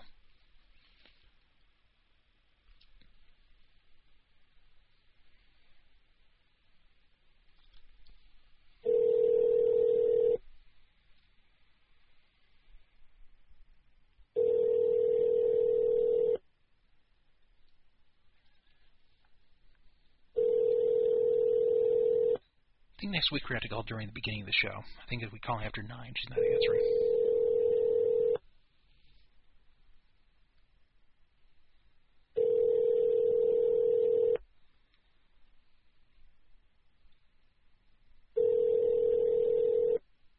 You have reached the. You know, I'm going to call back once more just in case she was just like not answering.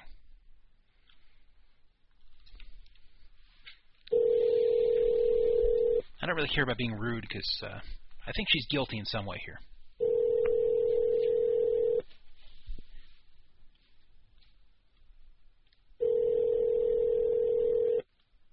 Hmm. Maybe she cheats a lot of people and then just doesn't answer her phone.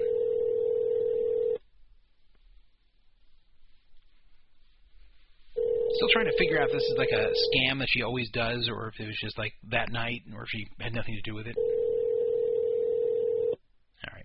Okay.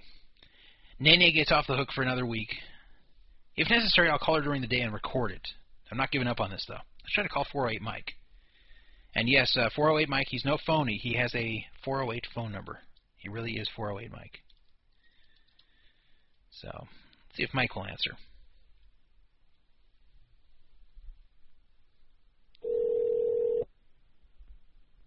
I don't want to leave her a message. I don't want her to be on guard. I want to like, I want to hear her reaction to this whole thing without any preparation time. That's the best way to do these sorts of things. It's the best way to get the truth.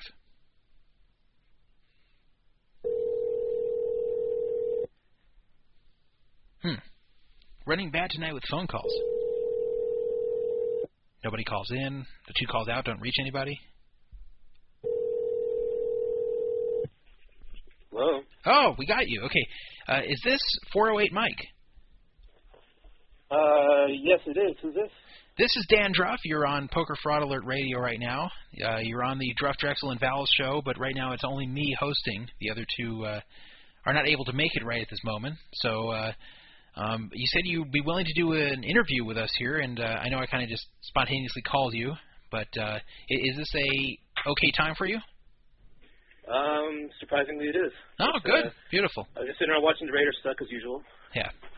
You know, I'll, I'll tell you, Mike. I uh, this this is a few years ago, but the Raiders just kept screwing up my teaser bets over and over and over again. Where every leg of the teaser would win, and then the Razor the Raiders would come up as the last game, and they get crushed. And it, it would just tilt me so much. I finally decided that no matter what the lines are, I'm leaving the Raiders out of my teasers. They just kept screwing me every time. and uh, so yeah, you can pretty much always count on them to fail. They actually do that really well. Uh, uh, really good. Yeah, the, the the problem with the Raiders, especially that year, as a few years ago, was that any team that has a tendency to get blown out often, I think like Buffalo is an example this year, uh, they're not they're not good for teasers because uh, teasers you want uh, you want the teams to play a game that's pretty close to what the line is, and you, you don't want them to deviate from that a lot. So once they deviate a lot, if you have a team that can either play okay or get blown out, and you, you never know which one's going to show up, that's not a good team for teasers, and that's that's pretty much been the Raiders a lot in the last few years. So, uh, anyway, uh, Mike. Mike, glad to have you on the phone here, and uh, you're actually the first uh, interview, first call of the night, and uh, I, I know you had volunteered to be on this program and uh, just to talk about yourself and your life because uh, you're one of the more controversial characters on these forums, and uh, you're one Take that as a person. you're one of the people who doesn't hide anything about yourself. You you just come right out there and tell everyone all your problems, tell everyone your issues. Uh, sometimes people say you do it too much, but you're definitely not shy about admitting the, the various issues and problems you have. Where a lot of people on the forum are very very secretive to the point where you know nothing about them. You you don't get to see their picture. You know nothing Yeah, about their life. You don't know if they're if they're married or single or even how old they are. You, you you barely know anything about a lot of people on the forums, and including a lot of the biggest trolls tend to hide behind anonymity, and, and they may have a lot of problems in their lives, and you just never know. Uh, Mike's the opposite, where where he just dumps problem after problem on the forum and, and asks for the advice, and uh, you know this results in a lot of uh, a lot of uh, mixed reactions to him. So, um, Mike, I, I guess I should start off by asking you, uh, what are you? Where are you right now? What, what where are you in life right now? Are you where, who are you living with it right at the moment? Are you still living with with your mother?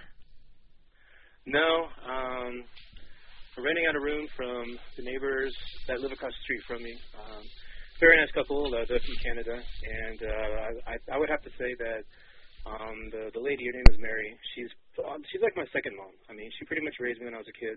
And uh, whenever my mom would be at uh, at college, and my uh, my stepdad would be drinking and working and all that, normally drinking, I would be uh, over here, you know, watching TV or swimming or, or doing whatever.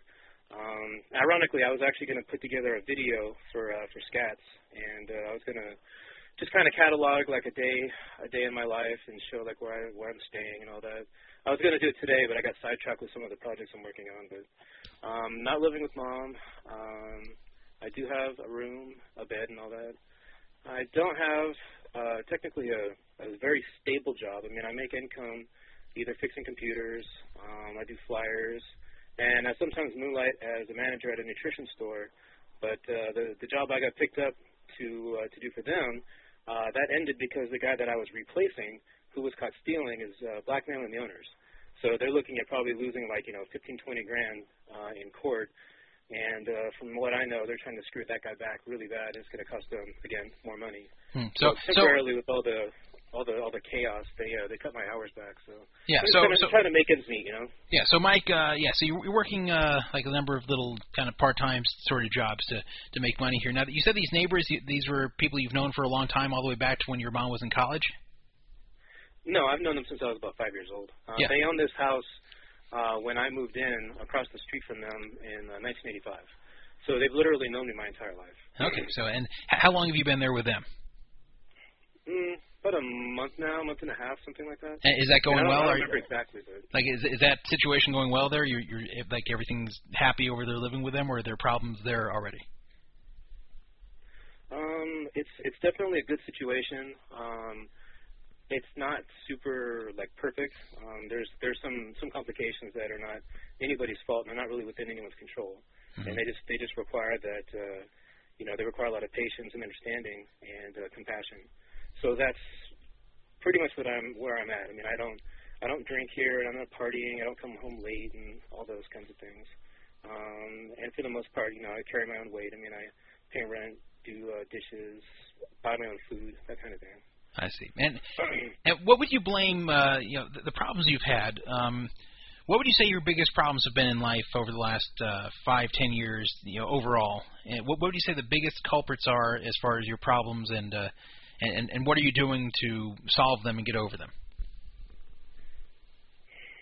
Identifying problems has been something that I was really, I'm really bad at. And um, if I had to really point my finger at a couple of things, I would say for one, I didn't realize that I was so far behind um, psychologically and uh, emotionally. I mean, I think in the last six or seven months, I probably progressed from like somebody that was a kid, literally almost, to like going up through like you know high, junior high, and high school, and college, um, in terms of like maturity and uh, emotional progression. Because I mean, I was isolated as a kid, and I didn't really spend a lot of time with people.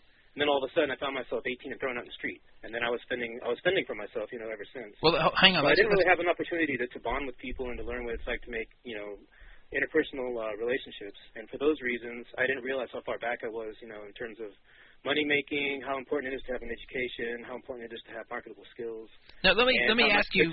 Let, let me ask you. Uh, going back to what you were saying when you were a kid, you said you were isolated and then you were thrown out when you were 18. Uh, h- how were you isolated? It was a product of. let me put. I'm trying to figure out. Yeah, you have to, you know, keep in mind. I haven't, I don't have any time to prepare here. I mean, I was just finishing. I was finishing dinner. Basically, when I was a, when I was about, you know, seven or eight years old. I mean, I was an only child first and foremost. When I was about seven or eight, my mom put me on Ritalin because she said I was quote unquote out of control, and uh, I was put on a huge dose, 200 milligrams a day, which is an astronomical amount of amphetamines. And I, uh, I, I've, I spent a couple of years where I literally, literally would only eat like maybe, maybe two or three times a week, if I remember correctly. And my mom would always get pissed because I was always putting dinner in my pockets. I would never eat. And uh, the only friend I had was a guy who lived next door to me, and he was always off doing playing sports and shit. So I mean, I was pretty much it was me and my Nintendo. Um, I actually still remember still remember to this day my eighth birthday with my mom. I, I, I unwrapped a box and we're over at uh, Happy Hollow Park. I, I, I distinctly remember standing there, opening this box. My aunt and uncle are there, and my grandma's there, and it's a freaking Nintendo. And I think it came out in May, so it came out the month before my birthday. And I was like the happiest kid on the planet. And I still remember that being the last time I was genuinely happy. Um, from then on, it was always playing video games and uh, and I guess being high as fuck on Ritalin. I mean, I was like seven or eight years old. I had no idea what I was doing. And uh, to, to tell you the truth, what I did as a kid was make a game out of beating games the day I got them without ever reading the instruction manual. So aside from like RPGs like Dragon Warrior, I mean, you could give me just about any game like um, Dragon's Quest and Dungeons and Dragons. Um, I can't remember the names like Master Blaster and all those. I literally would beat whatever game my mom bought for me like within 24 hours of her buying it, and I never once read an instruction manual. Huh. That's that, that's kind of like my personality. Oh, okay. So well, I was always very into like you know computer games and just doing my own thing. And I tend to get very, you know, I'm very centered on whatever it is I'm doing. So Okay, so a Mike- video game or something. Yeah, Mike. Um, so so, um, so you were kind of isolated because of the uh, the, the high Ritalin Oh, dose. I got sidetracked. Um, I, got, I was I was isolated also because my my stepdad was pretty abusive. Um, I didn't really make. I'm not really good at making friends. I'm not really good at communicating. And uh, when I was a kid growing up, you know, the there's a really there's a really bad side effect of taking Ritalin in that it makes you very antisocial and withdrawn. And you know, I would tell my mom about that, and she kind of brushed it off and said, "Well, we're just going to do what the doctor says." And by the time I was like 13 or 14, I mean, I'd only made like three friends my entire life, and uh, it wasn't like I was forced into isolation. It's not that my my parents uh, ever kept me back from doing anything. In fact, it was the opposite. I mean, I never I never had a curfew. I was never held inside. And by the time I was 14 or 15 and doing drugs, I mean, I was out. You know, my parents didn't give a shit where I was. I could just stay out all night and come home at 5 in the a.m., 5 5 a.m. the next day. You know, still messed up or whatever. My parents they didn't really care. Now, how old are you? So are, you are you like uh, early 30s now, like 32 or something? Yeah, 32. Okay, so so you're uh, about 32, and uh, so so you developed a drug problem. You're saying in your teens, and then uh, and then you were thrown out when you were 18. Is, is that accurate?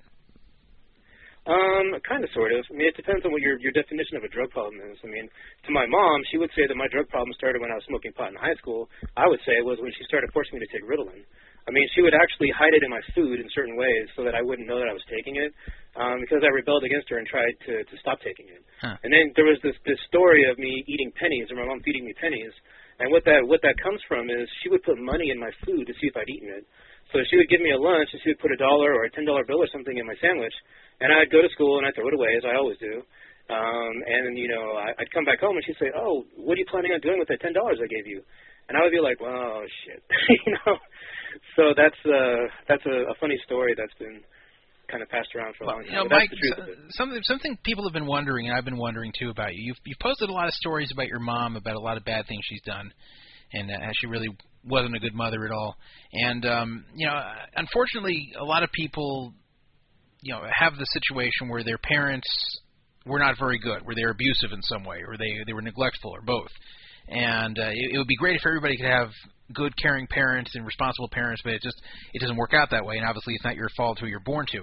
But um, the question a lot of people have, and, and that I have, is now that you're an adult and, and you've been an adult for a while, uh, why have you continued to be in your mom's life and and live with her? I mean, it's one thing to see her every so often, but but to live with her and be such a close part of her life when she did all this to you, why haven't you run as far away from as possible from her um, to get yourself healthy? Well, it would be tough to say if it was a subconscious decision or if it was a, um, you know, a, a conscious one. But I, uh, I, I left. My mom threw me out at 18 on my 18th birthday, mind you. And uh, I was out on the street. I lived. A, I lived out of a flop house, a crack house, for like nine months. Uh, I was stealing. I was stealing parts from Home Depot and Office and uh, and Orchard Supply and returning them for like you know without a re- without a receipt. They'll ta- they'll give you cash for anything under 20 bucks. So that's actually how I fed myself. Um, by the time I was like 28 years old, I mean, I, I had a period where for like a year I worked three jobs, 80 hours a week, and didn't get anywhere. And then I was, I became very unhappy. Um, I, I was very disillusioned with life, and then I got into a, a job at a nutrition store where I was the daytime manager for like four years, and I was kept under the thumb by a very psychologically controlling, very sick person. Um, he would only pay me little scraps of cash here and there, and I, I really couldn't do anything but scrape by. Then all of a sudden, at 28, the store was going under, and I found myself out, you know, just ass out on the street. I mean, I, I lost my car; it was repossessed. I had my, I lost my apartment. I, uh, I lost my job at the, as a daytime manager, and at, at that time, it's like, hey, I've got rent coming up in like a week, and he owes me twenty eight hundred dollars, which he still owes me. Where am I going? That's how I ended up back at my mom's. It wasn't like you know, it wasn't like I've been staying with her this entire this entire time. I, I I called her up and I said, I'm sorry, but I've got nowhere to go and I've got no money and they took my car and I'm owed. So I mean, where am I going to go and what am I going to do? So she just she just said, you know, temporarily you can stay at my place. You can uh, with with I and Jack, you can sleep on the floor in the in the TV room, and I happily did that. And then I got a job about a two two weeks after that at the collection agency. And then from there, I was working uh, full time. I was going to college to get my uh, my nursing degree, and uh, that's that's kind of how I ended up from there till now. I mean, I Are, are you still working on that? Are you still years. are you still working on the nursing degree? Um, the nursing thing kind of fizzled when I realized I don't have this. I don't have the. Um, the, the the type of mindset that you want for a nurse. They want people that are very uh, structured and very rigid and that can follow follow rules. I'm exactly the opposite of that. So nursing uh, went out the window, and I managed to turn some of the prereqs into a biology uh, two-year degree.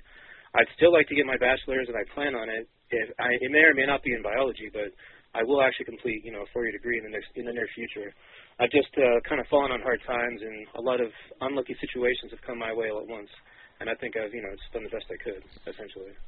Okay, so so Mike, uh, my next question for you here is, uh, well, first I, I, w- I want to say something actually that um, I I think some of your problems can be defined by uh, your experience at the nursing school, believe it or not. Um, I I think, especially later in life, but but even earlier, you always need to look at all the details before you go into a major undertaking like going to school for a specific career that you know you have to make sure you'd want to be in that career you have to make sure you know enough about it to where you'll know that Yeah, that's a good for sure you want to be in it. And and just ba- basically anything you you do in your life you have to think about how is this going to affect me long term? I'm not talking about like daily activities. I mean any kind of major change in your life you have to think how is this going to affect me long term? And, and i shouldn't just do it because of the moment it seems right. Because I, i'll tell you the people i know in life who who have the most problems, who who just go through one crisis after another, and and one failure after another. They tend to be the people who just fly by the seat of their pants and, and act with no plan in life. And, and you have to have some kind of plan. And um, you know, I, I've had it a few times in my life where I've considered doing something and then had to stop and think, do I really want to do this? And one of the biggest moments of this was when I quit my job in 2003 to play professional poker, and, and that was scary to do but um, you know, it was after I had played long enough to where I I thought that I would be a winning player given that environment that, that was going on at the time, and that uh, I could make more money playing poker than I, I would at my job, and it turned out I was right. But what, what I'm saying Um, here, oh, hold, hold on before before you continue, I just want to make sure that uh, um, people can still hear us. I'm seeing some things in the chat room. If the sound's okay, just want to make sure everybody can hear us, and then we'll we'll continue with the interview. Uh, um, let me ask in the chat room if everything's working, and if they say yes, then we will continue. And uh, um, let me see if uh, no, if people are saying it's not working. Oh, I think only one person's having a problem. Yes, everybody can hear. Well, thankfully, I'm not in a rush to go anywhere. Yeah, no, everybody can hear. Uh, Rollo Tomasi scared me, and usually he's a very uh, good and loyal listener, and he is tonight. But uh, um, he's having some problem himself. He's saying there's dead air, so um, someone should tell him to refresh. Anyway, um, So anyway, um, I'll, I'll go ahead and say that I, I, I agree with you 110%, and that is something that's really screwed me. Um, it did, it did screw me, and it didn't with the college, uh, the college thing. From where I was at, um, my mom was pretty much like, if you're going to continue to stay here, you need to get a degree, which is something that's really important to her. And I really went to college for her. I mean, I, I'm the kind of person that doesn't want to work for the man. I do not want to punch a fucking time clock ever again. I fucking hate doing that. Um, that was actually the reason why I ended up losing my job at the uh, collection agency. I mean, I challenged the owner of the company. I said, I sit in that chair. I bring you about ten to twelve thousand a month in profit. Why the fuck would you care if I come in five or ten fucking minutes late? It has nothing to do with the money that I generate. And uh, he and I got he and I got butt head, butted heads like six or seven times, and he ended up he ended up firing me. The owner of the company himself fired me because I I, I had a tendency to come in late and say, look, I know the revenue I'm bringing in, and I'm not a detriment to the employees around me. You know, I'm not sparking some movement. Why would you not just say, I don't care what you do as long as I get my 12 grand a month in profit? And uh, but he's uh, one of those pencil pushing types, and that's that's kind of how it ended. Well, you know, Mike, I'll, I'll tell you this. I, I can understand how you're feeling that way, and and you know, I used to not like the having to get up early aspect of, of working. That was the thing I hated the most was having to every day, Monday through Friday, be at work early, and um, you know, if I have something going on the night before, just tough luck. I got to quit it and go to sleep. And, and especially when I played poker, I hated that. But even before poker, I hated that. And, and that's why I'm glad I'm not working now and haven't been for the past nine years. But um, I have to say, it's hard to say I'm going to quit and I'm not going to continue working for the man unless you have a very viable alternative to support yourself. And, and if you don't, as much as you hate it, because a lot, I'll, tell you something, a lot of people hate their jobs. A lot of people listening to the show hate work, and in fact are listening to the show because they hate work. Because uh, on uh, on the next day after the show airs and they listen as a podcast, this helps them get through the day that they otherwise hate. and that's why people sometimes get so mad when this doesn't appear in iTunes because something they expect once a week at least to help them pass a few hours at their boring job they uh, they don't have. But my point is here. Well, I'll say that. Go ahead. my my point is here that you have to make sure that uh, you have something and, and more than just like odd jobs that you can barely scrape by, especially at your age. Um, th- before you say, I, I agree, but the, the, there's more to the story. I mean, when I was working at that company, I was also doing 15. I was taking 18 units, first 15, then 18, in addition to working full time, and I was still living with my mom. And she said, "I'm okay with you not paying rent as long as you're going to school full time." So that put me in a position where I didn't have to work, um, even though I know now that I, for I for damn sure should not have made that decision. But um, it gave me a lot of leeway. Like I could leave that job and not be, not have to pay rent. So that point, and then uh, and then at the job, I was I was freaking miserable. I mean, you would you could not you could not I could not describe how miserable that environment was. I was doing hard collections. It was not FDCPA regulated. It was get the money, you know, and, and they fired people every month just to maybe make an example of them.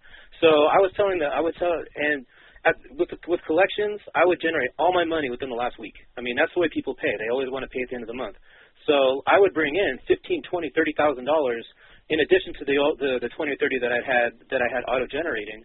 And basically, you know, I could only I could have gone in once a week or twice a week or something, and probably generated the same amount of money. So punching a clock and everything, in, in, in reality, was costing them more money because they didn't really need to pay me my hourly for as many hours as I worked. yeah, I, So I, then I, I sat understand. there and I said, I, you so, know, I, so that's where I came from. I mean, I, I I put it to my boss, or not my boss, the, the owner of the company, and I said, look, you know, I don't I don't appreciate you trying to write me up or having my supervisor write me up for being late when I could come in at 9:05 or 10:05 or 1:05 and bring in the same 12,000 in profit that you get. You know, I, I don't know if you can understand my where I'm coming from on that, but no, of course I can. uh, normal the, the problem is, Mike. Sometimes uh, you notice at work that your boss or the owner of the company is doing something stupid, and, and you you try to tell them to change something, and even if you're really polite about it, uh, they just don't want to. They're just stubborn. They want to do it the dumb way, even if this costs them money, and, and no matter, or or they don't want to give you the leeway or the freedom that you think you should have, or that would make you work better, uh, just because of whatever reason they they just don't want to do it. And unfortunately, when that happens, unless you either have the money to just quit and walk away and, and not worry about working somewhere else, or unless you can find another job that's uh, equivalent to it, uh, you just kind of have to take it unless it's really, really extreme and terrible. Like if he's if he's saying, uh, "I want you to work uh, 30 hours unpaid overtime every week," uh, then then you know even if you don't have another option, you have to say goodbye. But uh, you know if if the guy's just a hard ass about being late, even if I can understand your point about not being you know not mattering or how maybe you should have worked less hours at more opportune times of the month and uh, get the same work done in fewer hours. I can understand all that, and you probably saw a lot. You probably are raising a lot of good points about the guy's business, but uh, the bottom line is he's the one who makes the rules, and, and you have to follow it. Otherwise, uh, you're out of a job, and he can fire you, and that's what happens. You, the, the thing is, you, you you want to accumulate, not just you you, want, you don't want to just get by. You want to accumulate money to where if things aren't going well, if you don't have a job, if you get fired unfairly, if, if unexpected things happen in your life, to your car, or your computer, or whatever, that, that you always have the money to back it up. So you always have, so so you want to keep working until you're comfortable, and sometimes you have to put up with bullshit and, and swallow your pride. And, and uh, you know, even I've had to do that in the past, and you know how much I hate doing that. And um, you know, so that, that's my that, that's my advice to you. And my other advice, by the way, and this also came from the chat room. Um, I, I guess I should ask you. Um, there's another site uh, known as Scats or Skates, um, and that you have been involved there a lot. Um, it's a site of it's kind of spun off of the same community, but it's a it's it's a much smaller group of people, and uh, they all know each other. Most of them, it's almost like a little clique. Um, you are part of that, but in a different way than most of the others are part of it. In that uh, they seem to be making fun of you a lot. They seem to be talking down to you, and uh, sometimes intentionally giving you bad advice to see what happens. Uh, why do you stay there? It, it seems like a very abusive environment. Why do you stay there where it's clear that this is detrimental to you improving your life and being happy? So are we moving on from the last subject because I thought we were still talking about the last subject. Oh, sorry. If, if you like to answer, you can answer that too. I, th- I thought we were, but uh, if, you, if you have something Um, to say about the last really subject, quick. I mean, I, I I I just wanted to say I agree with everything you said. I, I was deeply I was deeply unhappy. I mean, I, I didn't walk away from that collections job because I had something else lined up or anything better. I did it because I was drinking like you know like a fish. I mean, at least a 750 of, of hard alcohol every night. Um, in addition to some recreational drugs and everything else. I mean, you could not imagine what they what they did, what they would tell us to do to collect money, and if you weren't doing it, the guy next to you would, would and you'd be you'd end up getting fired. I mean, I saw over 130 or 140 people uh, get hired and fired in, a, in an environment with 20 people to, to be at, at any given time uh, within a two-year period. Well, I So, believe it. it. I mean, yeah, the collections horrible. agency is a, is a, is a crazy. Is a, the collection industry is a crazy industry. I, I and very stressful, and everything you describe, I totally believe. But uh, I just didn't want to undermine your your point because I actually I, I agree 100%.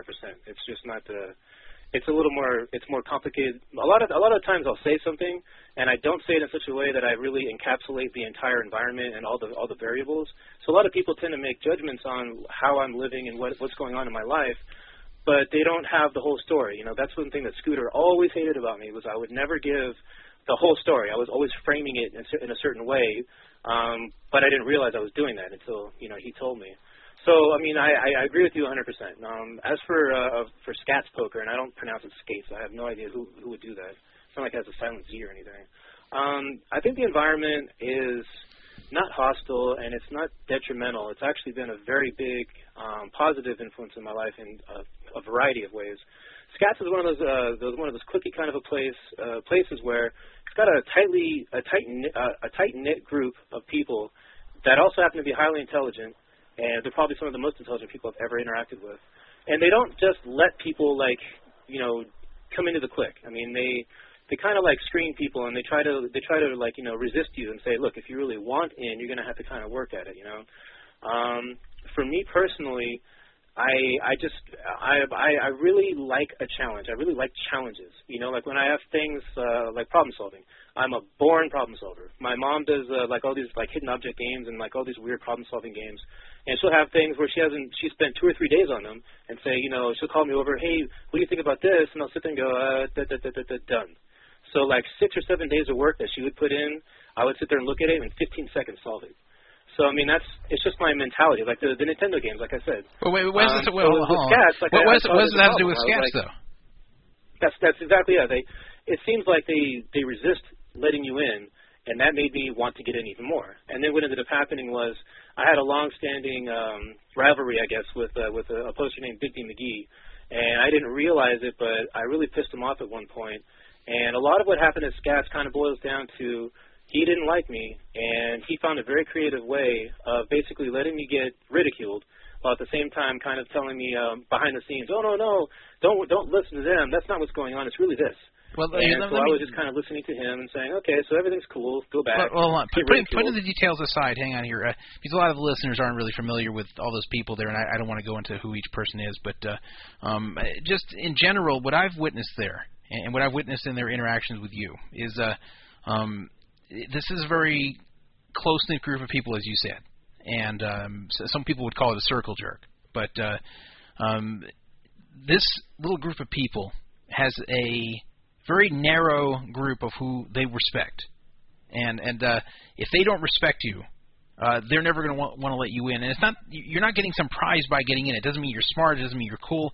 It just means that a certain group of people likes you as opposed to not liking you. Uh, I'll tell you that group of people does not respect me. They they don't like me, and, and uh, they would never want me in their little group, and that's fine. I I, I don't want to be part of it, and uh, um, you know I, I know the whole world is not going to like me. Some people will, some people won't. Some people will be neutral. Um, I, I think that they're never going to respect you either. Just like I said, they would never respect me. They- They're never going to respect you, and I, they just have you there, from what I can see, a, as a source of amusement. Especially because you you want to be part of the whole thing. You want them to accept you. You want them to be nice to you. And I I believe they've probably given you some good advice at times. I believe that they've um, they've they've told you some things that are the right thing to do, but uh, that doesn't make it a healthy place to be just because there's a little good in there among a lot of bad. But I know you've had a lot of uh, difficulty with some of the people there and some of the situations there, and I, I, I just don't see this as like a, a nurturing, good environment for someone who's trying to recover and try. And, you know, I don't think it's a positive thing for you, even if it seems like they're giving you tough love or they're trying to. Um, you know, give you a hard time in order to push you into doing the right thing. Um, I I think it's just too harmful. I think they're just uh, they think you're a puppet, and I, I just don't uh, think it's the right place for you. I think if you're going to get better and your life's going to get back on track, you you need to stay away from really negative people like that. You you you don't want to be with people who are ass kissers who are going to say everything's wonderful when you're really making mistakes, or people who are going to be afraid to tell you when you're wrong.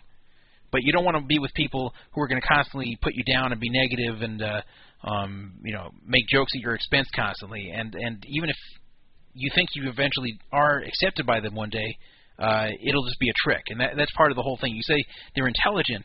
Uh, the problem is a lot of times when intelligent people get together, um, they, they tend to look down on everybody else, and they think everybody's less intelligent than they are, even if they're not, and, and they they want to use that to manipulate others who, who they see as below them, and and then they have a good laugh. So you, you you've got to make sure not to give those people that satisfaction and that's what I see happening over there. And that that's my advice to you.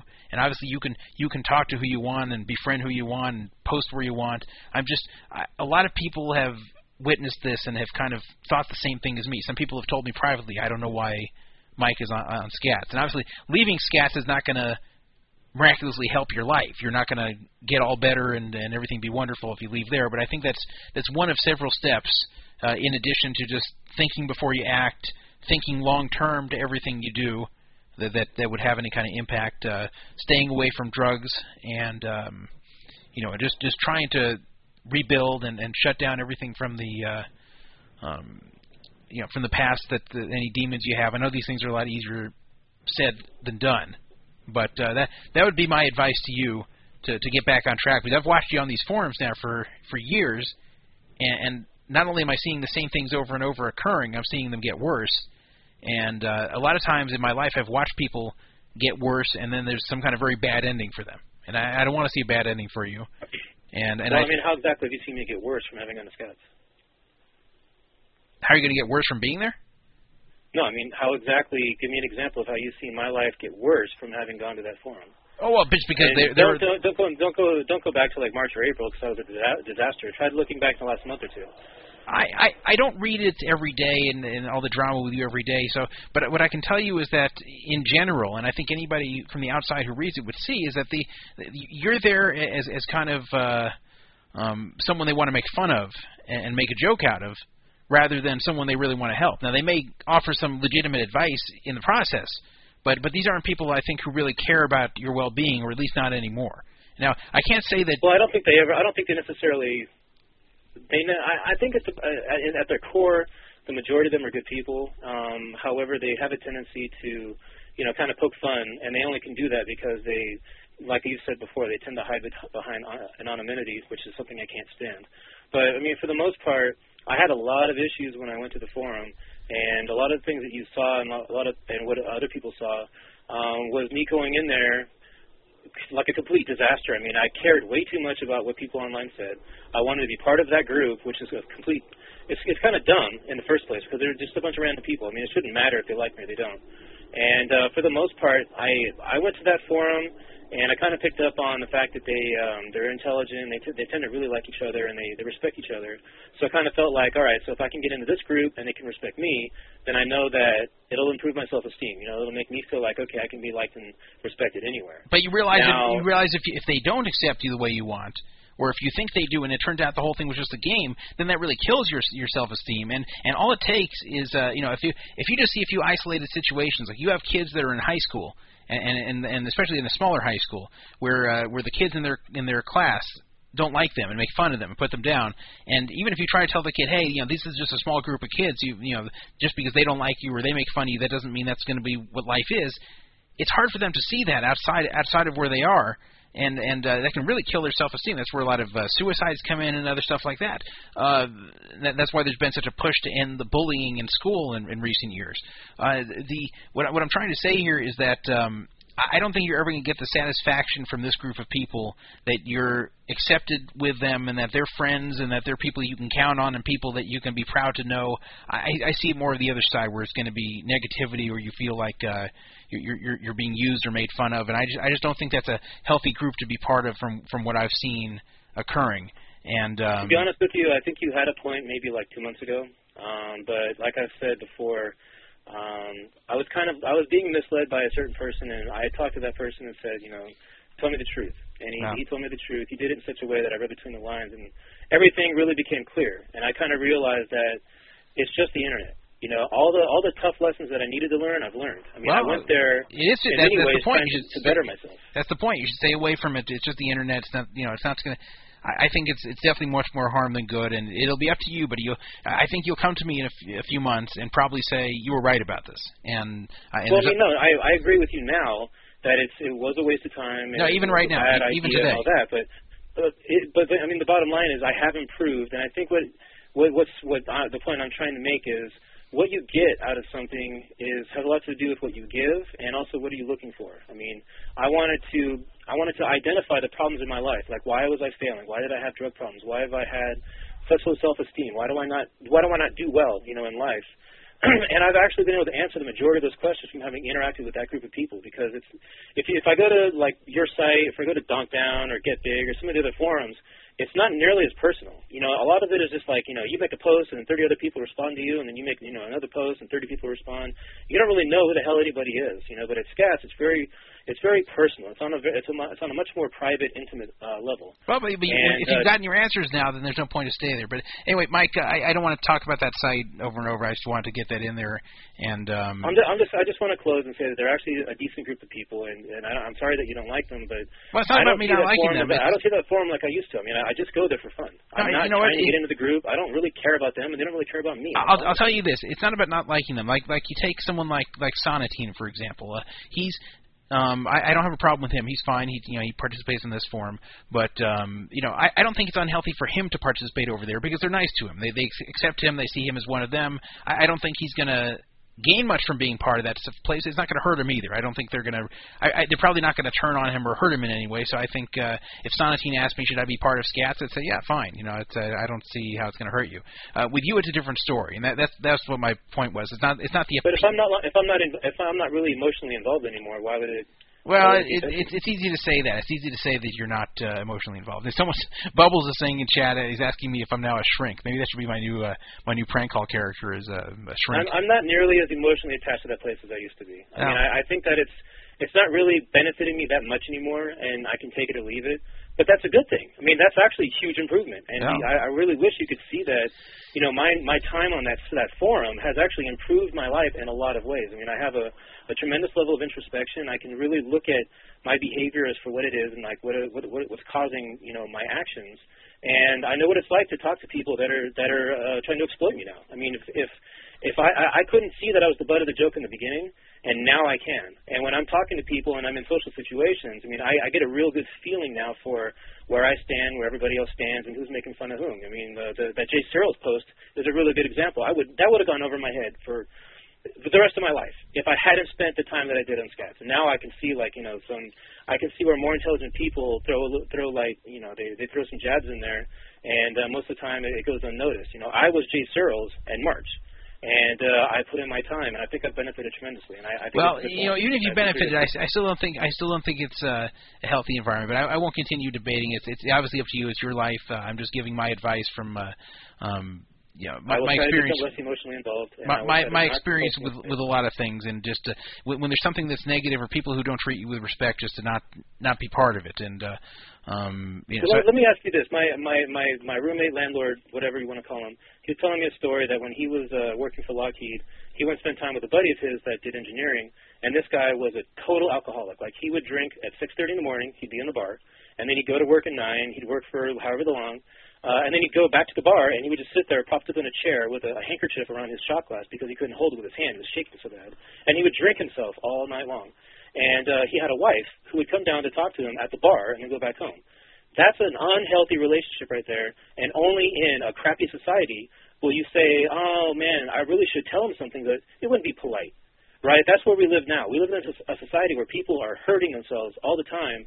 Uh, where's the tough love? You know, why why why can't you go and say, "Hey, moron, you know, quit drinking. You're hurting your wife." no you can't and you, you're probably going to end up getting fired. you can't Right, but that's and that, that's the we problem shouldn't live in that kind of a society. It's not it's not logical. Being polite is killing our society. Yeah, no, it's not about politeness though. You, you, sh- you should time. have people in your life that uh, wherever they are, even if it's on the internet, that will tell you the truth about yourself, but not ones who will then take it to try to make a joke out of you or, or try to you know mess with you for your amusement for amusement. That that's what you don't want in your life. You you want people that are just going to tell you the truth, even if it's unpleasant stuff you don't want to hear about yourself. That's but but not if they get pleasure in doing it. Only only if they That's uh, true. only if they tell you this only for your own good and then don't use it against you in the future. So that's that's what you okay, should be looking out to do. That's a pretty perfect. Uh, that's a pretty perfect answer. So, uh, anyway, Mike, uh, you know, I, the reason I have you on here is just uh, so people, you know, you post, you have a lot of posts on this forum. You're one of the top few posters in uh, number of posts. Um, I, I think only Limitless and me are ahead of you, and uh, so people see you all the time. People sometimes think your posts don't make sense, and people are like, "Who is this 408 Mike guy?" And even though you've been around the community for many years, people still don't really know you or understand you. And uh, I, I think that um, you know people wanted to hear you speak, and uh, you know I, I can tell you, you sound like you have the potential. To, to have a normal life, you you don't sound like a freak or anything on the phone. You you sound like a normal guy when you speak, and um, and you're well spoken, and like I I I can see things working out for you given the right decisions and right circumstances. You're, you're not someone who who seems like so screwed up that uh, you can give them kind words, but you know they have no chance. That, that, that that's not the case for you. You just have to make the right choices and and uh, trust the right people. And and uh, I would also say don't be so trusting. If someone appears to be nice on the surface, just uh, oh that was one of the hardest lessons I learned as Scott. yeah. well, not just with them, just with with because everybody. People, because people are nice, uh, that's actually a warning sign. Uh, I've, I've kind of learned, unless it's family, you know, if someone's being nice to me, I can almost guarantee you 110% that uh, I'm very wary of whatever the hell they're they're telling me or trying to give me. That was a, that was one of the hardest lessons I've ever had to learn. And I'm actually really thankful that I did. Yeah, like like you know, I, I want to like you've got to look at uh, also if you have any history of the person's past behavior. If uh, if the, the history of how they treated other people is something that uh, you like and that you think is uh, um, respectable, then then trust the person more. If if, if they have a lot of shady dealings or, or dealings where they always seem to have falling outs with people that they were once close with and things like that, and you you can't figure out why does this keep happening over and over, uh, that or, or trust issues with between them and other people, then then it's type of people to stay away from. So you uh, the best people to be close to are the ones that are consistent and that you you know what to expect from. But anyway, Mike, thank thank you for. Uh, Um, for I, really quick though, I wanted to I wanted to touch on something that you started the show off with. Um, you said to me that I'm the opposite of most posters, where I actually share details of my life, and I'm not really shy about uh, about things that I don't really hide. There's actually a very good reason why I do that. If I'm having problems with my mom, or I'm having problems with uh, a girlfriend, or I'm having some kind of a decision I can't I can't make on my own or something, I can go online and I can talk about it, and it has no bearing on my personal life. Now, that's that is to me one of the biggest benefits of being able to go online to these forums is that I can talk to I can talk about my problems, I can talk about how, what I think. I can say I think this is happening or I think this person is doing this and I don't like it. You know, what do you think, Joe Bob or you know or Henry or something online? And you know, I can get an answer, a decent honest answer as long as they're, you know, people that I trust. And then I can go back and I can, you know, go to my normal life and not make really bad mistakes because I have um, I've had a lot of experiences where you know I'll, I'll say things I think or I feel or I have uh, suspicions about something, and then you know because I told someone in my personal life, then I lose a friend, or somebody tells somebody tells somebody, and I've got an angry relative. So I think there's a big ass, there's a really big benefit to these forums that a lot of people are missing because they're so terrified of anybody finding out their first name or something. Um, they don't really get the, the full value of being able to go online and share your, your problems, your thoughts, and your experiences in such a way that the people that do matter I mean, you turn off your computer and they don't exist, but the the people like your in your in your family and in your personal life, if you say the wrong thing to them, they're going to see you differently forever. But if I say the wrong thing online, I turn off my fucking computer and they don't exist. So I don't. I I, think there's actually a lot of logic to being upfront with people and being just straightforward. Like you know, this is me. This is what who I am and what I think. What do you guys think about you know this problem or this issue? And I don't know. I think you kind of feel the same way, but I don't think anybody really understands, you know, where we're coming from. I mean, Well- you, myself, Weiss, and a few other people are pretty pretty upfront, and I think it actually benefits us more than most uh, most. Well, I, I think what can frustrate people is when uh, you talk about a certain problem that's happening, and then they take time to give you advice, and then you come up with another problem where, had you followed their advice in the first place, then this second problem wouldn't be happening, and then they feel frustrated, like they wasted their time trying to help you, and then some of them lash out by instead of continuing to help. Just saying, screw it, I'm just going to make fun of this guy if he's going to ignore all my advice, and that, that that's where you can run into problems. Where unless you really are asking for advice and are probably going to take it, uh, then if you're going to run into the same issue again or similar issue again and then bring it back out there, you're really risking getting people angry and getting people frustrated. Now that that is that is exactly what that's one of the biggest things that screwed me on Scats. I think that had I done uh, if I if I had done right by all the advice given right from the get go, I would have I would actually be like you know I, I would have made a lot of more progress than I ever did. And I think you're I mean you're dead on the money. And that's that's my, my, a lot of my history is you know people giving me advice and me not listening.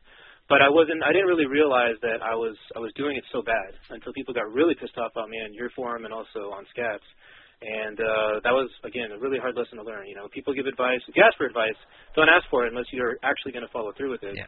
And um, I definitely learned my lesson on that one too. All right. Well, Just, yeah, uh, it's been a learning experience. Thank know. you for appearing uh, here on, uh, on on the show. And Mike, you know, maybe we'll check in with you uh, on another show in the future and, and see how things are going. I, I hope everything works out. Uh, please, you know, try to take what I what I told you to heart here.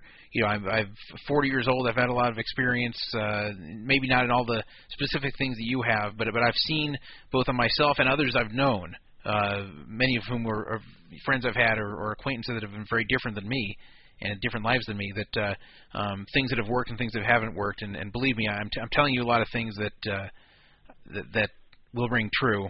And uh, I, I hope you follow it. And I, I hope that you get everything together. And, and I hope you can stay away from from abusive or uh, or people who are just trying to use you in some way and not really uh, help you out. So so anyway, uh, Mike, thank you for being on the show, and uh, I, I I found the segment to be interesting, and uh, I I'll have you on in the future, and uh, hopefully we'll get a good update. Yeah, I would have loved to get like a PM or something, so I know that you're gonna call me. But Yeah, you, I, you uh, know, I'll tell you the truth. I, I I wanted to call last week, but I I didn't get to because the last week we weren't on. The previous week we didn't have any time because it was like an hour and a half show, and and this um this week I don't have any co-hosts, so I said, you know, this is a good time to call 408 Mike, and um you know, so I just gave it a shot. If you said you weren't ready, I would have been fine, but I'm, I'm glad you did it, and you know, we were just talking about your own life, so you didn't really have to prepare much. You just answered questions honestly, and that's all you needed to do. So thank thank you for appearing, and uh, we'll talk to you later. All right, thank you for having me. Have a good day. So that was Mike, uh, 408 Mike, uh, frequent poster in our forum. Uh, we have another caller on the air. Hello. Mr. Witteles. Yes, who's calling? Crow Diddley. Crow Diddley calling. How you doing? Oh, it's Crow Diddley. Yep. Oh, Yeah. Crow, Crow Diddley, the number one poster, the the one guy that is, is voted to be a better poster than me on the site. Uh, congratulations for winning that, and, and welcome to the show. I, I know there were a lot of people pressuring you in the chat room to call here.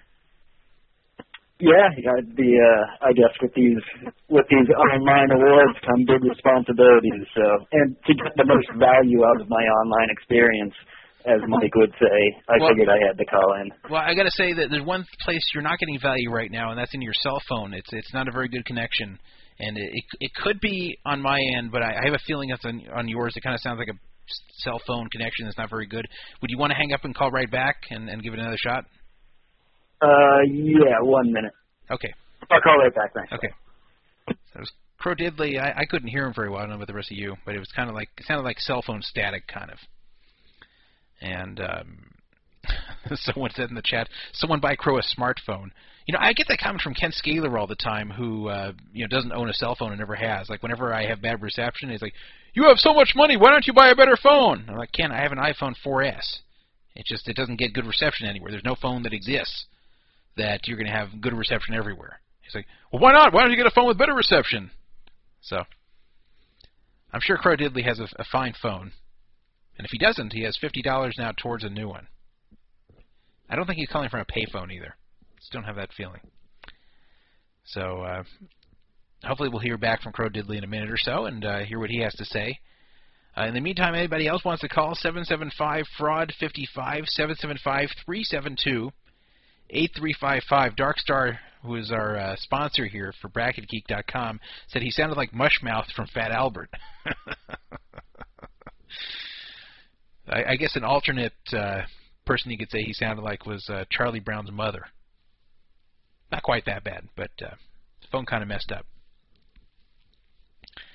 So, uh, you know, I first had my cell phone. Uh, here he's calling back. I was going to tell stories about my first cell phone, but I'll spare you guys. Caller, you are on the air.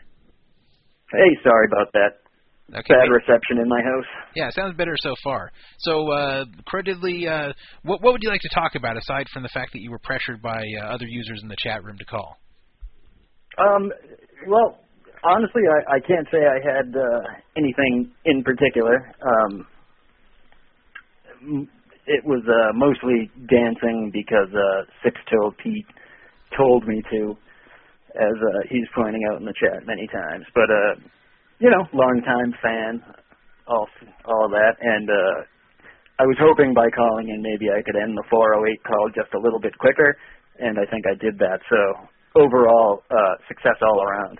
Well, we were actually minutes away from ending the 408 call, probably about one minute away. You, you may have hastened it by about 30 seconds or a minute, but I was I was about done with the interview. Uh, I, I know not everybody liked the interview and felt it went on long, but uh, uh, I, I was done for the most part with what I was going to do tonight, and Drexel is. Uh, uh, taking longer with his family than I expected, so I, I said, you know, it, the, the the closer it gets to the end of the show, the less I hold the bar up for uh, how good the content has to be. That's when I let things drag a little bit longer because uh, people can just turn it off and we're pretty much done with the things they want to hear anyway. So that's my, that's my attitude, and I, I I was still finding it personally interesting to me at least. Uh, he, I mean, he is. Uh, you, I think you have to expect 408 to come in long form. I don't think they're really if uh, if he was giving short answers and being brief and concise, that wouldn't be the 408 that that we've known. So you can only expect uh, him to talk for hours at, for every question. Yeah, you know, you know, I, as far as you being voted the best poster, it's funny because I was thinking about what made Crow Diddley the best poster on Poker Fraud Alert according to the. Uh, It's a strange thing. Well, I know, but I, You know. I I wasn't criticizing it. I was just thinking in my mind like what criteria were people using when they were judging, and I and I thought about your post. And the funny thing is, Crow Diddley's posts uh, usually aren't like really long or or uh, um, anything like that.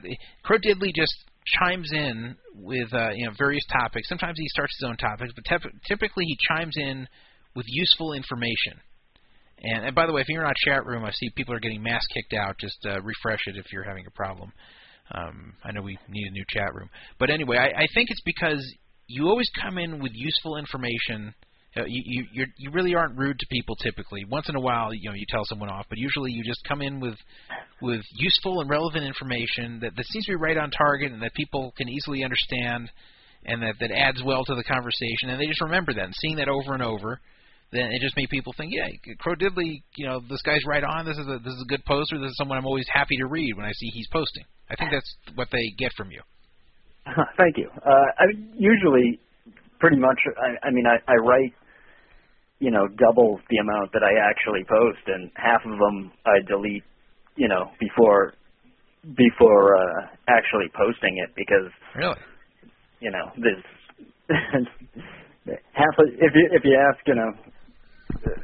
If, if I got nothing to say, I just try not to say it, which is why I wasn't going to call in at first. But uh, Yeah, I think people wanted to hear from you. what, That's fine. what can you do? And, you know, You're, you've you've been on long enough by yourself tonight, so Yeah, I'm surprised that people that you actually delete a lot of what you write. You, I'll tell you the truth. When I post, there usually is not very much I delete. Sometimes I- I'm in the middle of a long post and I'll I'll delete one part of it that I don't think will come off well or that I I, I don't want to say anymore. Once in a while, I'll make a post and immediately delete it if I uh, say no, no, I really I don't want to bring this up on forums or things like that. But it's not that common. I'd say a very high percentage of what I type onto my forum I, I hit submit and put it through anyway, good or bad. But uh, it, it's always interesting to hear about other people's posting habits, and uh, I, I actually wouldn't have guessed you as someone that uh, that frequently erases before he submits what he's writing. yeah, yeah. I mean, if it doesn't come out quick, some you know, I, sometimes I leave windows open for a long time, and uh, after a while, it, I just I usually reread it before I post. And Hmm. Well, it's, it's weird working. talking about posting theory at 108 in the morning, but Now, now a, few, a few things about you. How old are you? Do you mind uh, telling us your age? I'm 35. 35. Uh, uh, yeah, sorry, had to count and make sure. Okay. And uh, and how long have you been part of this community? Were you, you were on like the original Never Win Poker, right?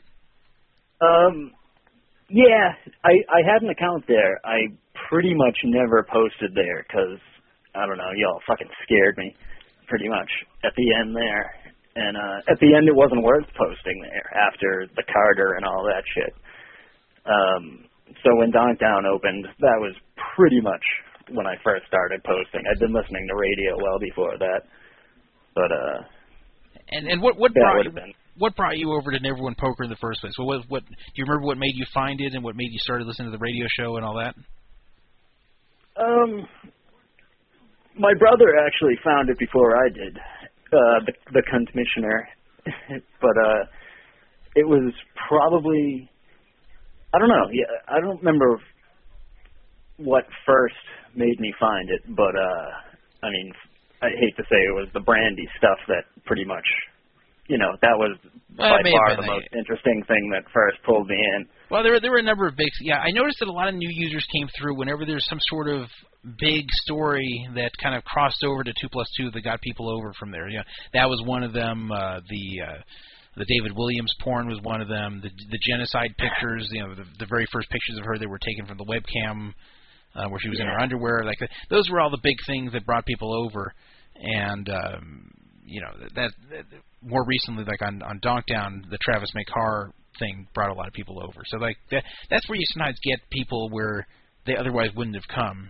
And I, I always like when new people show up to the community in, in whatever way they get there. And, and of course, the as Raul Tomasi saying the APUB situation that that brought people as well. So um, a- anyway, But uh, at first, it never went. I mean, you know, people say that the this community's hard to break into and start posting in, but I mean, it it, it was pretty much impossible.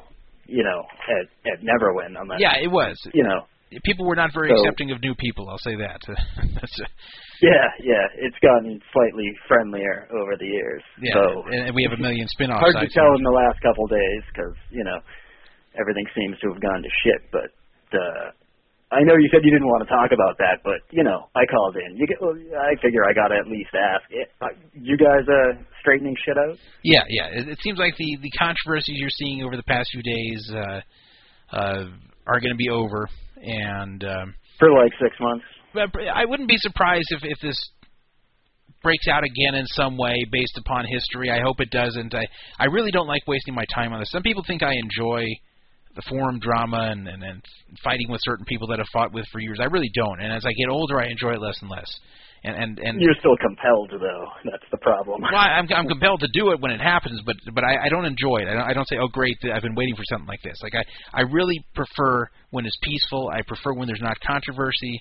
I, I, I prefer when I can just open up my site and uh, just talk about whatever subjects are up there, bring up my own subjects, and just have regular discussions without involving myself in drama, either mine or other people's. And and it's it, it because when it happens, it wastes a lot of my time. It it, it gets stressful, and uh, you know, and I I have less time than I used to, and, and when I start playing online poker actively again, once you know, once it gets legalized, or, or if these Nevada rooms don't end up being shit, these online ones, um, when, when I start, then I'll have even less time. Because right now I'm, I'm really not playing online poker, and um, but you know, still I, I have a, a girlfriend, I've got uh, I've got a child, which takes up a whole lot of time, and um, uh, Did know, they get much? I mean, do did people actively contact them? And you know, I'm not talking about any one of your relatives specifically, but in general, when someone posted an address or things like that, did they pretty much always get used? I, you know, yes, usually something happens in some way. Um, nothing catastrophic or awful has happened. I'll say that. But uh, but but e- even on the level of annoyance or, or, or just strange people hassling them out of nowhere or whatever, like the the problem is these are people who don't post on forums. They don't want any part of this, and they're very aware of what I do. They're not shocked it happens. Uh, but but it's it's something they don't need, and of course they have their own lives they're busy with, and I, and I I don't I never like having to ask anyone close to me to change something in their life because of me, uh, because of people who know me. Like if it's about, I, I wouldn't mind having them change something in their life. Like if I ended up in the hospital, I wouldn't mind asking them to come over and visit me in the hospital. Uh, but what what I would mind is, is when people who don't like me, you know, hassle somebody else uh, because they don't like me. And then, then this person has to, in my family has to change something in their life to make it harder for them to be harassed, but then they have to change something else to you know they'd rather not change. I, it really bothers me when that happens because I, I just don't want uh, I, I just don't want that to be occurring. It's not fair, and these people don't deserve it. And uh, um, and you know what? I'll say this too. I don't reach out to just harass people out of nowhere. I, I really don't. I'm not an, a person who really comes out offensively, except in the situations where there's clear, like a clear problem that's occurred. Like like I was reaching out and harassing, if you want to call it that, the owners of AP and UB. That that I will say that they didn't. Uh, but of course, you know, they cheated me first. But even if they haven't, even if I just stumbled upon the story, I might have gotten involved. But that's a different Yeah. story. That's a. I, I'm, I'm talking about just like I don't just flame users out of nowhere on my site and just harass them constantly when they've done nothing to me. And I didn't do that. I don't do that here. I didn't do that on Donkdown. I didn't do that. Didn't do that in Neverwin Poker. I, I don't just find people that I find distasteful in some way and just pick on them and try to harass them and all that. I don't do that because I I, I don't believe in doing that. Uh, so usually But when I it's weird though, because you know, they also know what your reaction is going to be, and they do it. It's sort of like, you know, down in Cuba in uh, what was it, The Godfather too, when the dude blew himself up in front of the car, and they ask Hyman Roth, you know, what does that tell you? And he says it tells me they can win because they, just don't care. And I mean that's sort of what what uh, you know they do every time. They know what you're going to do. They know you're going to go all out, and they fuck with you anyway, just to get you to do it. It's it's, it's a really strange cycle that uh, I don't know how you get out of, but I mean it's like they want you to do yeah, what well, you're doing. you know, it's I, it's hard to understand, and yet we've seen it so many times. yeah, and. I, I I try to deal with these things as they come, and there's a you know there's a lot of restraint I show that people don't even know I show, and I'm not going to get into it. But there's been a lot a lot of things done where you'd expect me to respond in a very angry way to certain people, and I haven't. Uh, and and, uh, and I, I'm doing this to try to keep the peace on my site, to try to keep stress out of my life, to try to just let some things go, even though I feel someone has done something wrong to me, and I never really did anything back to them for it. Like I, I try to just with some people just let things go if, if they're not chronically doing something, or if, or if, or if some stuff has been done but it but it's passed by and it seems like it's done. So so anyway, the the, the uh, I really would love for this to just this and everything else like this just to pass and uh, and and me to concentrate on on running a good site here and and uh and, and also for what the site's original mission was was to keep uh, uh keep on publicizing scandals in poker and and making people aware of that. And and I always like when people just email me out of nowhere like that guy who got cheated on 888 I didn't like that it was happening to him. And uh we were going to have him on this week but he's traveling uh, Yeah. But uh, I, I like getting bringing those stories to the forefront, so companies that do this crap get a little more pressure on them, and, and also get fewer customers while they're acting this way. So Um, other other things while while uh, they pop into my mind. Um, what's up with Jay Searles? Why is he still on the site? Is he a scammer or not? well, um, Like Jay it's Searles- really weird, you know, that you have people like him on there. It- Like you keep a hard line in name, but then weird shit keeps happening like that, and uh, you know, the fact that Weiss is on the site at all, and I like him, but well, you know, these things have happened. you know, um, with Jay Searles, um, what he did wasn't, you know, it, I wouldn't call it a scam. It was I, but not scammy. yeah, I, I I agree he owes the money, and and uh, you know when when I was asked for my opinion on this, I said you owe the money, you owe you owe the five hundred dollars. I'm not going to rehash the whole thing, but he wasn't at running scams on here. If he was, he would be gone. And and uh, and same with anybody who runs scams on here. And uh, you know the Templar, he's not. He just left himself. He he kind of banned himself by just leaving. He doesn't run scams on here, but he ran a scam. Yeah, yeah. But but but anyone who, Yeah, who know uses the site to scam, I don't want them here. Or someone who's been actively scamming, I don't want them here. Um, however, since I can't perform a background check on every one of our posters, um, it's hard to say such and such person uh, borrowed money from someone else four years ago and didn't pay, or from a few other people didn't pay, or or got involved in some other shady stuff. But uh, um, for that reason, Yeah, I can't- don't know if Weiss has settled his debts or anything. By Yeah. the way, I don't mean to call him out without actually knowing. Yeah, I don't but- but remember I- what his deal was. you know, but I'm I'm not going to ban those people. I'm I'm not going to let them hide here under phony names, which is like when Weiss showed up, I, I let everybody know that uh, you know who he is, and uh, um, you know, I'm not going to let people hide so they can get more unsuspecting victims. But uh, you know, if someone hasn't been involved in this, where they haven't, uh, you know, what they did was kind of like low level stuff years ago, I'll let them post here, and um, you know, if if I see problems again, th- then they're gone. But uh, otherwise, all, all you're doing by banning people who have any kind of history to them, I think you're just uh, shutting out people that a lot of people that aren't going to cause problems, and a lot of people who will. Uh, you just don't know that they they have the potential to cause problems. You just don't know as much about them. So so anyway, the uh, that's why he Many scammers can stay. and and Jay Searles, you know, I, as I said, I didn't see what he did was a scam. I just thought he's, he just did something wrong where he owed someone money and didn't agree. He did. Uh, he definitely did, but uh, I, I don't see him like likely to scam anyone on here. I don't think there's. Uh, I don't think there's. Uh, I, I think he deserves the wrath he gets from the posters here, and I think a lot of his posts are are almost done on purpose to make people not like him. But he's not quite. Definitely. Yeah, so he's a scammer and a troll. Yeah, he's You know, he's that, not- that just sort of makes it worse. Well, yeah, but he's not quite at the point here to where I think he needs to be banned. He's he's not that far from it, but I don't think he's quite there yet. And uh, Any any other poker site, I wouldn't even mention it. But you know, yeah, when it's poker fraud alert, yeah, you're, you're welcome to you're welcome to mention it. And uh, but I don't think Jay Searles is like committing poker frauds or frauds against poker players. There's one guy he owes money to that he should pay. That uh, that he made a bet with and then to weasel out of it, but uh, I I don't I really don't think Jay Searles is in danger of ever ripping anyone off on the site ever again, and I don't even think that was like a real intention to cheat someone. I think it was just something stupid he did that uh, he should pay up, and uh, he's not. But uh, anyway, that's that's why he's still Fair here, and uh, um, you know it's so that's my answer. Uh, If people, someone had a question in the chat room of what you do for a living.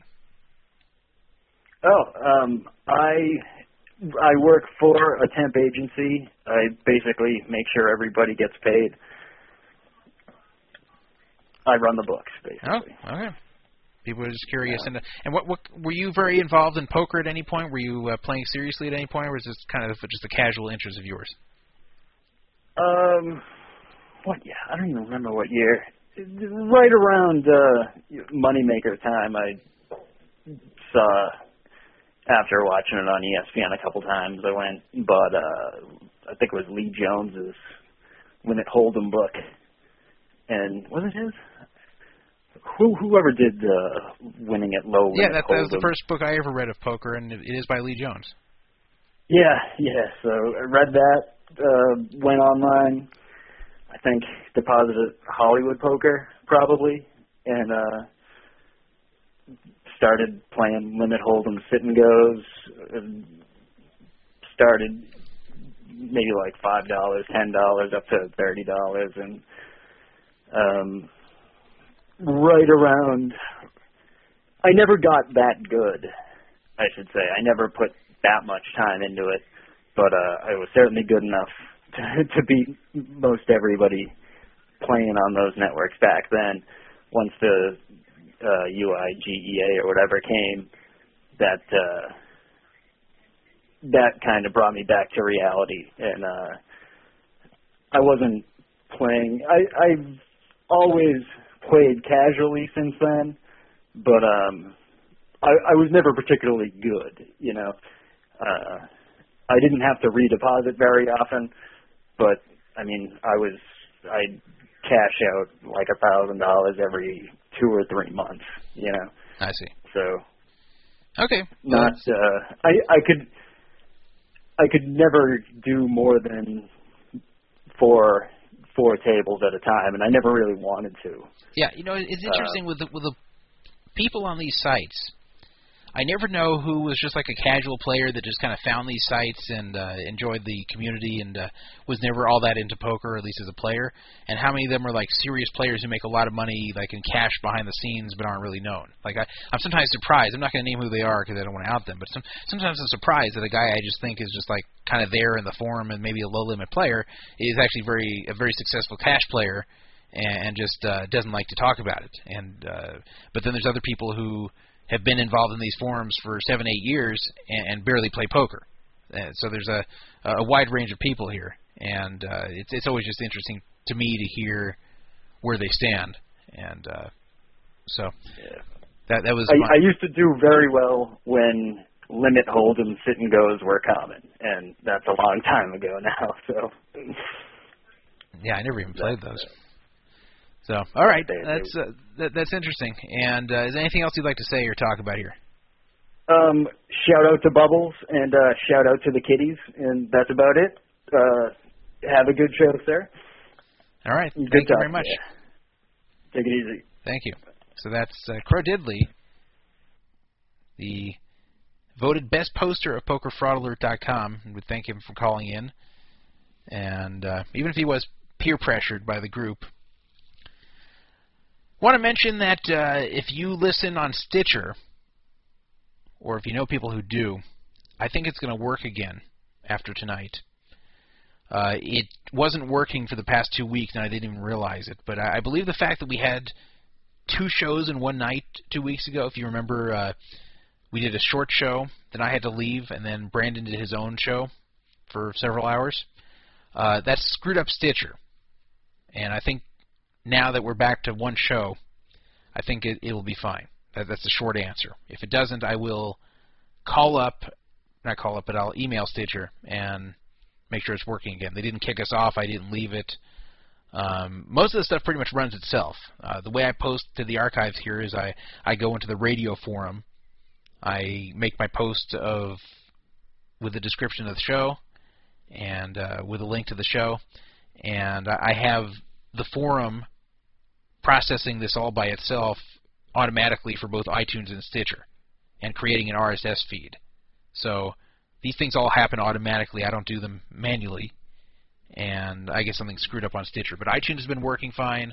And of course, you can always find these shows in the archives in the radio forum and just listen to them directly that way. And you can even hear them directly on a smartphone. You don't need iTunes or Stitcher to listen on a smartphone. I, in fact, I, I don't even use these things to listen to these type of poker podcasts. I just go directly to their link and uh, click on it, and uh, you can listen to this live on your smartphone. If you go to the radio tab, there's actually a link that says there smartphone users click here, and just click there. And uh, if you have a smartphone, it should play for you right then, live, whenever we're on the air. So that's just uh, something I wanted to mention. Uh, next month, about a month from now, uh, I will be missing a show again. I'll give you the exact date. It'll be early in the month. So uh, Brandon's welcome to run it uh, with Bowles or by himself or whatever. And if they don't feel like it, then there'll be no show that week. But I'll let you know as that time comes. And uh, I'm very much looking forward to seeing what happens with the Nevada poker rooms, the online poker rooms I'm talking about. I hope they're successful. I hope that they're good. I hope the games are good.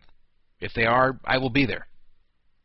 I'll be happy to play on them. It'll be great playing on online poker sites where I know that number one, much less likely to be cheated, and number two, if I am, there can be some consequence. I can sue people. I can have people put in jail. Can't just have people cheating me and getting away with it and walking around Las Vegas like uh, Howard Lederer does, like uh, Russ Hamilton does.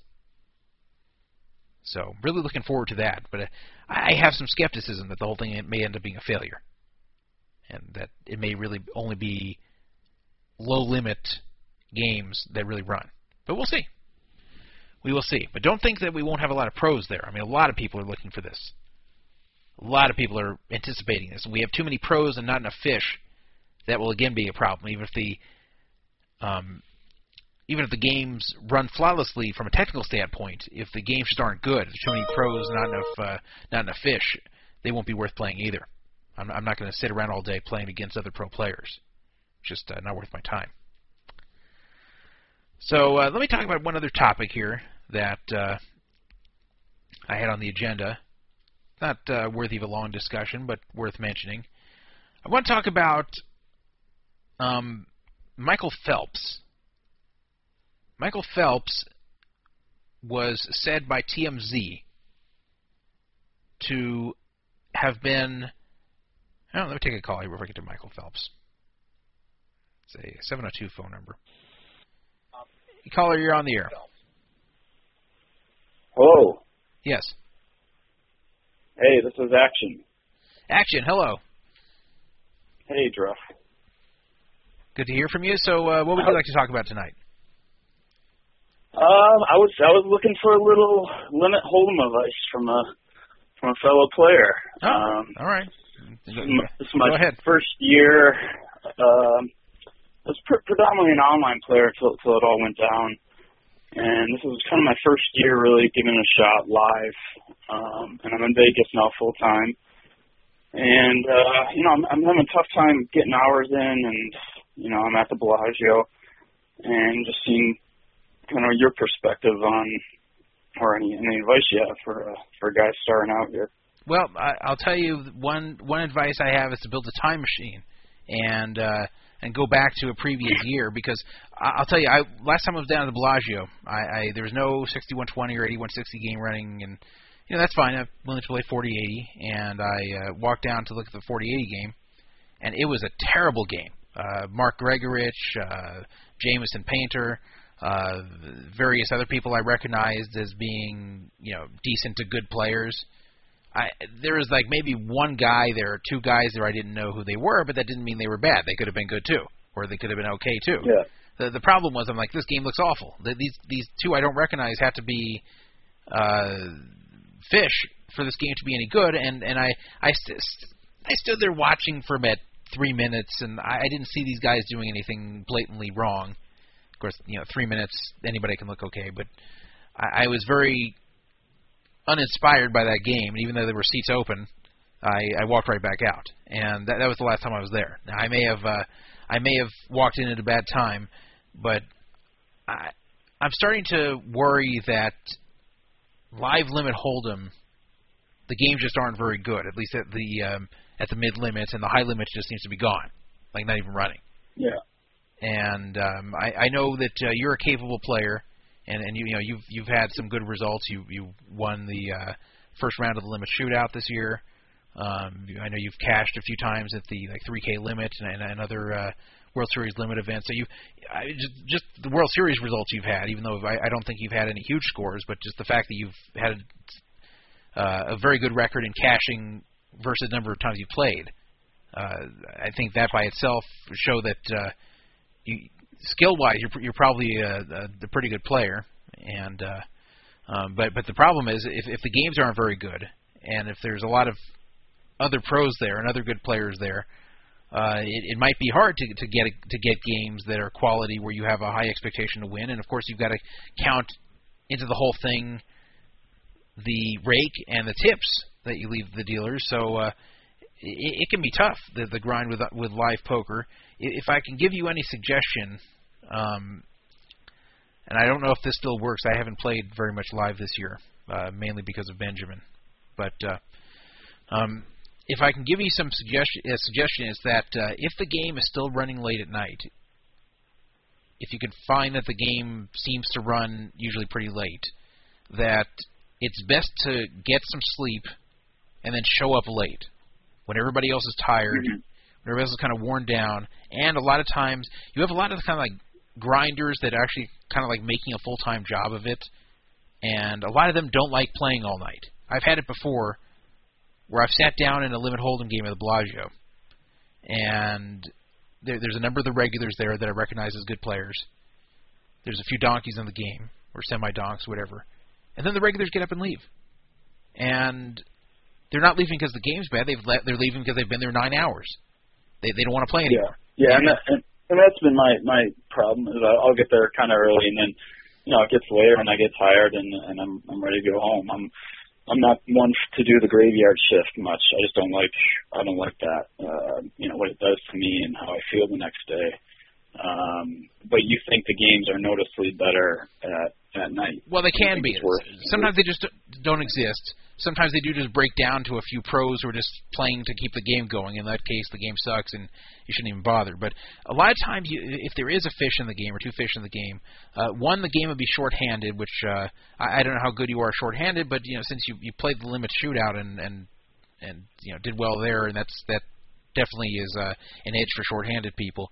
So yeah. you, you play shorthanded there typically. If uh, also a lot of the times the the regulars don't want to be there at that time for the reasons you said. They they they don't enjoy staying up late. They uh, they want to keep their regular life more in order with with the rest of society, et cetera, et cetera. So I've just found that coming in fresh, where the pros they're either tired or ready to leave, and do leave in some cases, and then sometimes I, I'll trap a, a, a fish in there with with with me and two other people, and uh, those are the times I've done the best. The, the times I've done the best is when it's me and and a few regulars who are kind of not used to shorthanded and play too tight and, and don't really play it right, and and then if, like a, a fish or two, and then I just crush, provided I get you know decent cards. And, and uh, the the people who uh, I, I think coming and playing with all the same regulars every day where everybody's on their best game, and and and you know it's six good regulars and, and two okay players against one guy, the, the last guy at the table who's no good. There's so many ways you can lose there, and uh, so that that that would be one piece of advice. I don't know if it's still like that anymore. I haven't been down there in a little while, uh, other than you know the few times I've come and I haven't liked the game and I've walked away. But uh, that that would be one thing that I'd say is worth doing. And uh, second thing, just in general, just game select well. If you go down there and the game sucks, don't say, "Well, I haven't played enough hours this mo- this week. I got to play anyway." Right. Just don't play you'll you'll just Right. burn yourself out. You you you you know e- even if you can reason to yourself you're a slight favorite in the game, it's it's still probably not worth it. It's it's, it's better to use those hours later on when the game is better. And and uh, even even I had to. Uh, you know, even I've made this mistake a number of times of playing in a game that isn't very good, and I, I just play anyway. And so many times I left, and I'm sorry. I feel sorry that I did it. So What do you, I mean, what do you think about just 2040 playing that? I mean, are there people really making a, a living at that game? I, I feel like there's a lot of regulars in that game, and uh, well, yeah, that's you know, I don't, I don't know how profitable that game is. That's another thing. That used to be a great game back well, you know, back in the day when it was uh, actually 1530 and the, and the 4080 was 3060. Um, but back back in those days, that that 1530 game and even the 3060 game were, were excellent games there at the Bellagio, where there were just a, a number of players in that game just about every time who sucked. And and yes, it had some good regulars, but the really good regulars like to play 100 200 and 8160. So you even a lot of those uh, the best players in the game just weren't there because they didn't want to play those games. So I mean, you could go there and and do very well provided you didn't run bad. Uh, my brother, for example, who's not a regular poker player, uh, he, he's a pretty good player, but he's not a regular player. Uh, he just plays occasionally when he goes to Vegas. He used to always crush in that game because because the competition was so bad, and and he uh, he knew how to exploit the bad competition and would, would just keep crushing them. And uh, I, I don't think he would have had the same results if he played things like 100 200. But th- those games, uh, th- that was uh, a great place to be, and he would make a lot of money uh, in those games that you wouldn't expect from from those limits. But uh, t- today is very different. T- today you have a lot of these people that used to play the 8160 and 100 200. They're playing 2040, and and they're they're actually probably better than they used to be too. So you have a lot of good players now in those games. So if you see these good players in these games, and you see a lot of them, um, again, it's probably not worth it. And uh, I, I one of my one thing I say a whole lot and write a whole lot on my forum is that uh, the absence of good players is more important than the presence of bad ones. And that, that's something I, I really feel strongly about in poker with game selection, and I don't think gets talked about enough. I think a lot of people always talk about a good game of being one that has a lot of action, being one that has a lot of players who don't know what they're doing, but they, they don't think about a good game being one where you you show up and you say, you know what, every single one of these people here I know is not as good as I am. Like if you could say that at the table and be right, you have a big edge on the table, even if no one is horrible at the table. Just if you if there's just no good people, then you you really have one up on them, and that's uh, and and that's actually how a few players, uh, you know, pe- people like Durr and other ones, rose up to make so much money just from being the best at a game, you know, where they're just one level above the uh, the, the competition, and and then they can just crush them, even though their competition uh, typically isn't bad. So that's that that's that's how I feel. Those are my pieces of advice, and you know, it's uh, I I hate to sound negative about the the poker scene for limit hold'em in Las Vegas, and uh, but uh, that that's that's what I've witnessed, and uh, you know, if you're going to make the best of it, I would do the things that uh, I just talked about. Okay, thanks. I, I appreciate the advice. Yeah, no problem, and you know, good luck, and uh, I'm sure I'll see you around there when I uh, I, I stop in again to look at the games, and uh, you know, I. I, I have to say, if I if I do stop in again, it's like two in the morning. I probably hope not to see you at the table, but uh, I'm sure, I'm sure I probably will. Well, I should be there. Uh, I'll have to kind of restructure the schedule now and uh, start, you know, start trying to get the hours in at, at night because right now it's just it's been tough, and um, I've been kind of just patiently waiting for uh, South Point and hoping hoping there's some limited action there. But you know, it might be the same guys that are in these games that are going to be just logging on. So, Yeah, that's a, that's what I'm a little bit worried about is that there's going to be too many pros there that are just like chomping at the bit to play online poker, and they may outnumber the fish big time. But we'll have to see. It's uh, yeah. hard to hard to predict right now. So, all right, uh, th- All right, all right. thanks Thanks. All right. That's action, and uh, you know I've seen him around. Uh, nice guy. Used to live in California, now lives in uh, Vegas, trying to play uh, limit hold'em for a living, and uh, it's tough. I mean, it, a lot harder than it used to be limit hold'em uh, playing live. A lot harder at those limits. Um, it, it just uh, like what I just described. I'm not going to repeat it all, but it, it just very, very much changed. A lot of the better players at the top levels went down to the mid levels, and uh, much harder to win in mid limit hold'em, limit hold'em than it used to be. So uh, it's hard. I, I'm, I'll tell you, I'm glad I don't have to make a living that way right now because um, you know, fortunately, I, I held on to the money I made in the past. But it'd be very stressful for me right now if I had to make a living at that game. And uh, you know, I'm just hoping things will change as time passes. Better online poker, legalized on a federal level. You know, I'm waiting for all that. It'll be a very exciting day for me when uh, online poker becomes legalized on a federal level, and everyone can just deposit and play whenever they want, and you can trust it. That'll be a great day but uh, it's not here yet. And won't be here for a while. Anyway, people, um, was finished talking about Michael Phelps, and unless I get another phone call, be done. Uh, Brandon texted me that he is still out right now. He said, "How did the show go?"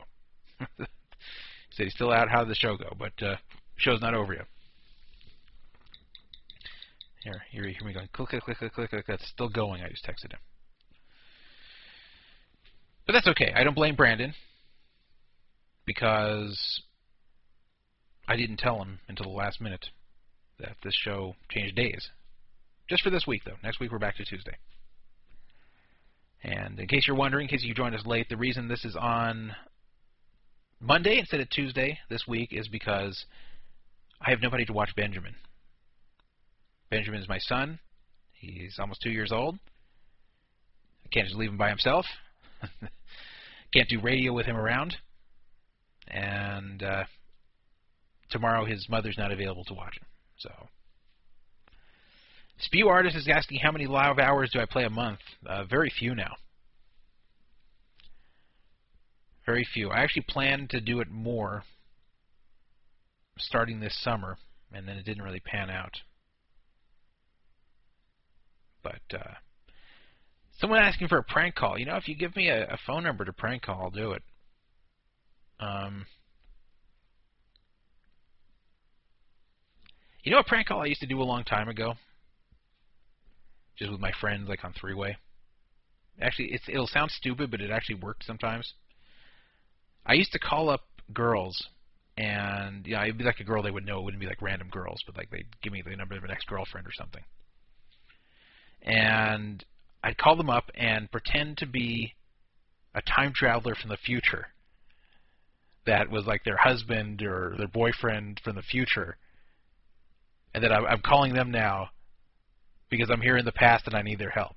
And it sounds ridiculous, but if I have information about them that's given to me by somebody else and can sound convincing enough and sound desperate enough, sometimes they, they like don't want to hang up just in case it's true. I used to do this when I was like, you know, 20 years old with friends of mine that uh, would have me like call ex-girlfriends that uh, didn't know my voice. Obviously, it doesn't work if you call someone that already knows you. And obviously, it doesn't work if you're calling someone that uh, you know nothing about. But we got to think about like like let's say you really did go back in time. Let's say let's say like I woke up tomorrow, and uh, it was 1989. Like, would I go contact Benjamin's mother, who I didn't know yet? I actually knew her in 91, believe it or not, but I didn't know her in 89. So, like, would I go contact her? And and say, hey, I, you know, I'm going to be, uh, you know, you're going to have my kid in 2010. You're going to meet me in two years, then we're going to fall out of contact for a long time, and you know, come in contact again in 2009, and then, uh, you know, we're going to have a kid together. And then tell her all the stuff I know about her, even from her like self in 1989. Like, like, what would I say to her to convince her of this? And then I then I would like I, I think about that, and then I when I make these calls, I try to act in that same character, and act and like try to know all the things that they would ask me. The same way I would try to prove it if it actually happened. So there's actually kind of amusing calls if the person stays on the phone. Now, a lot of times they're going to hang up on you and think you're just ridiculous and think you're pranking them, obviously. But uh, some are actually afraid to hang up just in case it's true. So, if you have an ex-girlfriend you want me to prank, or uh, you know, anybody, ex-friend, anyone that you can give me information about and want me to make a funny call, I'll be happy to do it. You can PM me the stuff. I'll never out you. I'll never say who gave it to me. I'll never say anything that would give away who it was. Um, I'm not going to make any kind of like harmful calls. I'll never threaten anyone. I'll never like send someone on a wild goose chase. Like I won't send someone to go meet me 50 miles away and not show up. Um, I'm not going to scam anyone, obviously, but you know, just calls that are fun, calls that are like a joke, or just to keep someone on the phone. That uh, that type of thing I'll do. Someone, uh, Crow Diddley saying in chat that I go method, and do method acting with these phone calls. You know, I actually do. I actually, when I when I try to make these prank calls, I I actually try to like pretend it's really occurring. I actually try to be the character. I actually try to believe while I'm making the call that I actually I am the character, and not that I'm me making a prank call. And they come out the best. Um. Anyway, let me talk about Michael Phelps a little bit, then I'll probably end the show. I've been talking by myself now for three hours, which I guess isn't that long compared to 50 hours. Still can't believe they did that 50 hours. Damn. Brandon told me a lot of after effects he had from that. I'll let him talk about it when he's on next week. But uh, you know, when you hear the guys, I, I heard the guys in the like final hour of the broadcast, and they they sounded um they sounded like everything was fine. They sounded normal. They didn't sound like they've been doing a 50-hour broadcast. And I'm like, wow, uh, these guys sound like it didn't affect them. Like that, that's amazing. They just just did it, and they're going to go to sleep for like 10 hours and wake up and be fine. But of course, that wasn't true. Of course, that wasn't true. They, uh, I, don't know about the other two, but Brandon told me about a, a number of physical effects that it had on him, and uh, it was tough. But they did and they raised a lot of money. So, very good. Anyway, Michael Phelps. Let me get to that, my last topic I was going to talk about here. Michael Phelps was uh, there's a report about him on TMZ that he played at the Caesars Palace Poker Room and made a hundred thousand dollars. That doesn't make any sense. That just does not make any sense because uh, Michael Phelps played at a poker room that doesn't spread high limits. The Caesar Palace poker room is not a high limit poker room. What was also weird, there are two pictures of him. One of them had uh, Charder, actually, who used to be part of this community, you know, Christian Harder. He wasn't playing, he was like walking by or standing there. But uh, they were using poker chips that looked like they came out of a 99 cent only store poker set. Really cheesy looking plastic chips. Still don't understand that. It was clearly at the Caesars Poker Room, in fact, you even see the World Series of Poker emblem on on the table. It wasn't a World Series event or anything. It was just, uh, you know, it was definitely a table there. Um, I, I stupidly started a thread about this today without realizing it was already on our site. but uh, nevertheless, I, I don't believe that uh, he really made a hundred thousand, and uh, oh, this is interesting. They're claiming now that uh, it was at Paris Atlantic City, not in uh, Las Vegas. It's so strange. I didn't even see that till right now. but uh, there's no way someone will win hundred thousand dollars at Caesars Las Vegas and uh, the pictures there with the poker chips, uh, these clearly were not cash poker chips anyway. So I think the whole story is full of shit. I, I think the whole thing didn't happen that way. I think he just played some stupid game in Atlantic City. I thought it was Vegas, but Atlantic City, same thing. Whatever it is, he played some stupid game, maybe even just some little tournament or something during the day, and then some idiot started up a rumor he won a hundred thousand. So it's uh, it's a lot of BS. But I will say this: uh, Michael Phelps does have an interest in poker, and it's it's not too hard for these guys to sometimes uh, slide into gambling addictions. And that includes poker and lose a lot of money. So I hope that doesn't happen to him. And one other thing Michael Phelps knows, or might know, that I would love to have the answer to. He might know who Peachy Mur really is. You remember Peachy Mur? That that girl that was suspected of being a guy, actually wasn't, but definitely lied about herself. Was a PokerStars pro for a while. Did some multi-accounting, let Brad L use her account to win a tournament. Remember Peachy Mur? I posted a lot about her on the uh, Scam, Scandals, and Shadiness forum back in March. But Michael Phelps on his Twitter, which has a ton of followers. Let me go look here how many followers he has. I think he has hundreds of thousands. Let me see. Michael Phelps. tell you the Peachy Mur connection in a second here. Yeah, he has no, not hundreds of thousands. One million three hundred seventy nine six hundred twenty nine followers. One million three seventy nine six twenty nine. Wow. He's following 304 people. That's it. 304 people he follows. 1.4 million almost are following him. Well, one of the people he's following is Peachy Mur. And she made some kind of claim about knowing him. So I wonder if Michael Phelps knows the truth about Peachy Mur. I wonder if she knows him in some way. Now, it's possible he's just one of the many guys that she got to know and kind of conned over the phone, but I don't think Michael Phelps had the time to sit around and AIM chat with Peachy Mur all day. You know, he's not Mark Newhouse or uh, Brad L. Michael Phelps is a very busy guy. I don't think he has the time to do things like that. I don't think he has time to meet women over the internet who lie about themselves and befriend them enough to follow them on Twitter. So I think it might go deeper than that. He might know her in some way. If I ever meet Michael Phelps, this won't be the first question I ask, but if I ever somehow end up in a conversation with him, I will ask him about Peachy Mur. Ask him who she is and if he knows her. It's not that important at this point, but just a very curious story. And, you know, this is someone I used to talk to, Peachy Mur.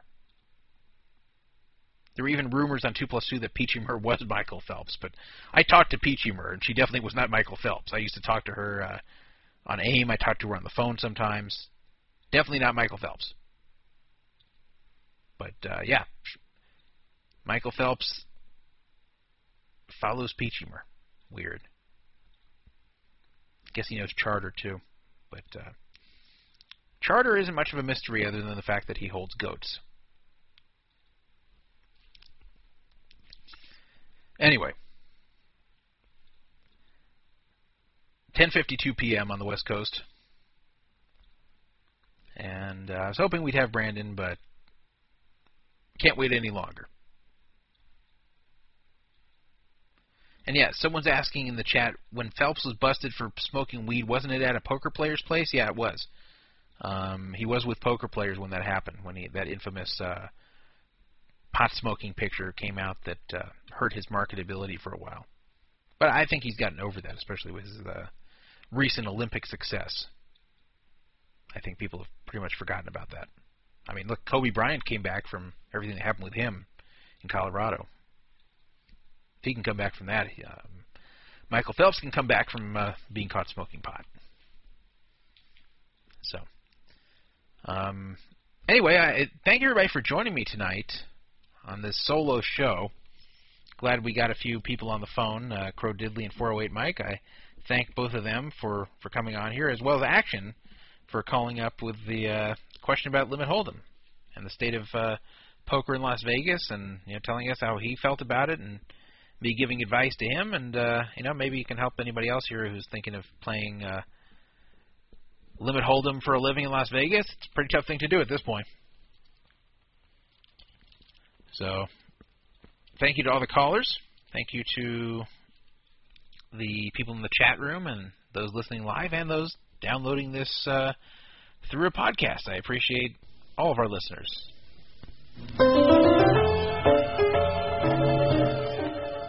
I appreciate all our listeners so much that when we have an unpopular segment or contest or whatever, I listen and uh, I change it. I realize the reason I'm listening, I'm doing this show is because people listen. I would not want to do this to talk to myself or to, you know, talk to five people. So I respect the listeners. I respect the time you give me to listen to what I have to say, and I want to make it interesting for you. I want to talk about what I want to talk about, but uh, I also want to take into account what people want to hear, what people want me to do. That's always how I've felt about all radio shows I've ever done. If you would like me to have co hosts, just wait till next week and I will. Drexel will be back next week, Bowles will be back next week, and we'll be back at our Tuesday at 7 p.m. time slot instead of this weird Monday at 7:40 sort of thing. But I figured doing a Monday show was better than having no show at all because I just can't make it tomorrow. Those of you who were looking for internet drama tonight on this show, I guess we had a little bit with Crow Diddley calling in questions he had, but all that's going to come to an end, as you may have already seen. We can hopefully get back to the uh, original mission of this site and move forward and uh, less drama, more good content. But anyway, I appreciate all of our longtime listeners. I appreciate all our new people.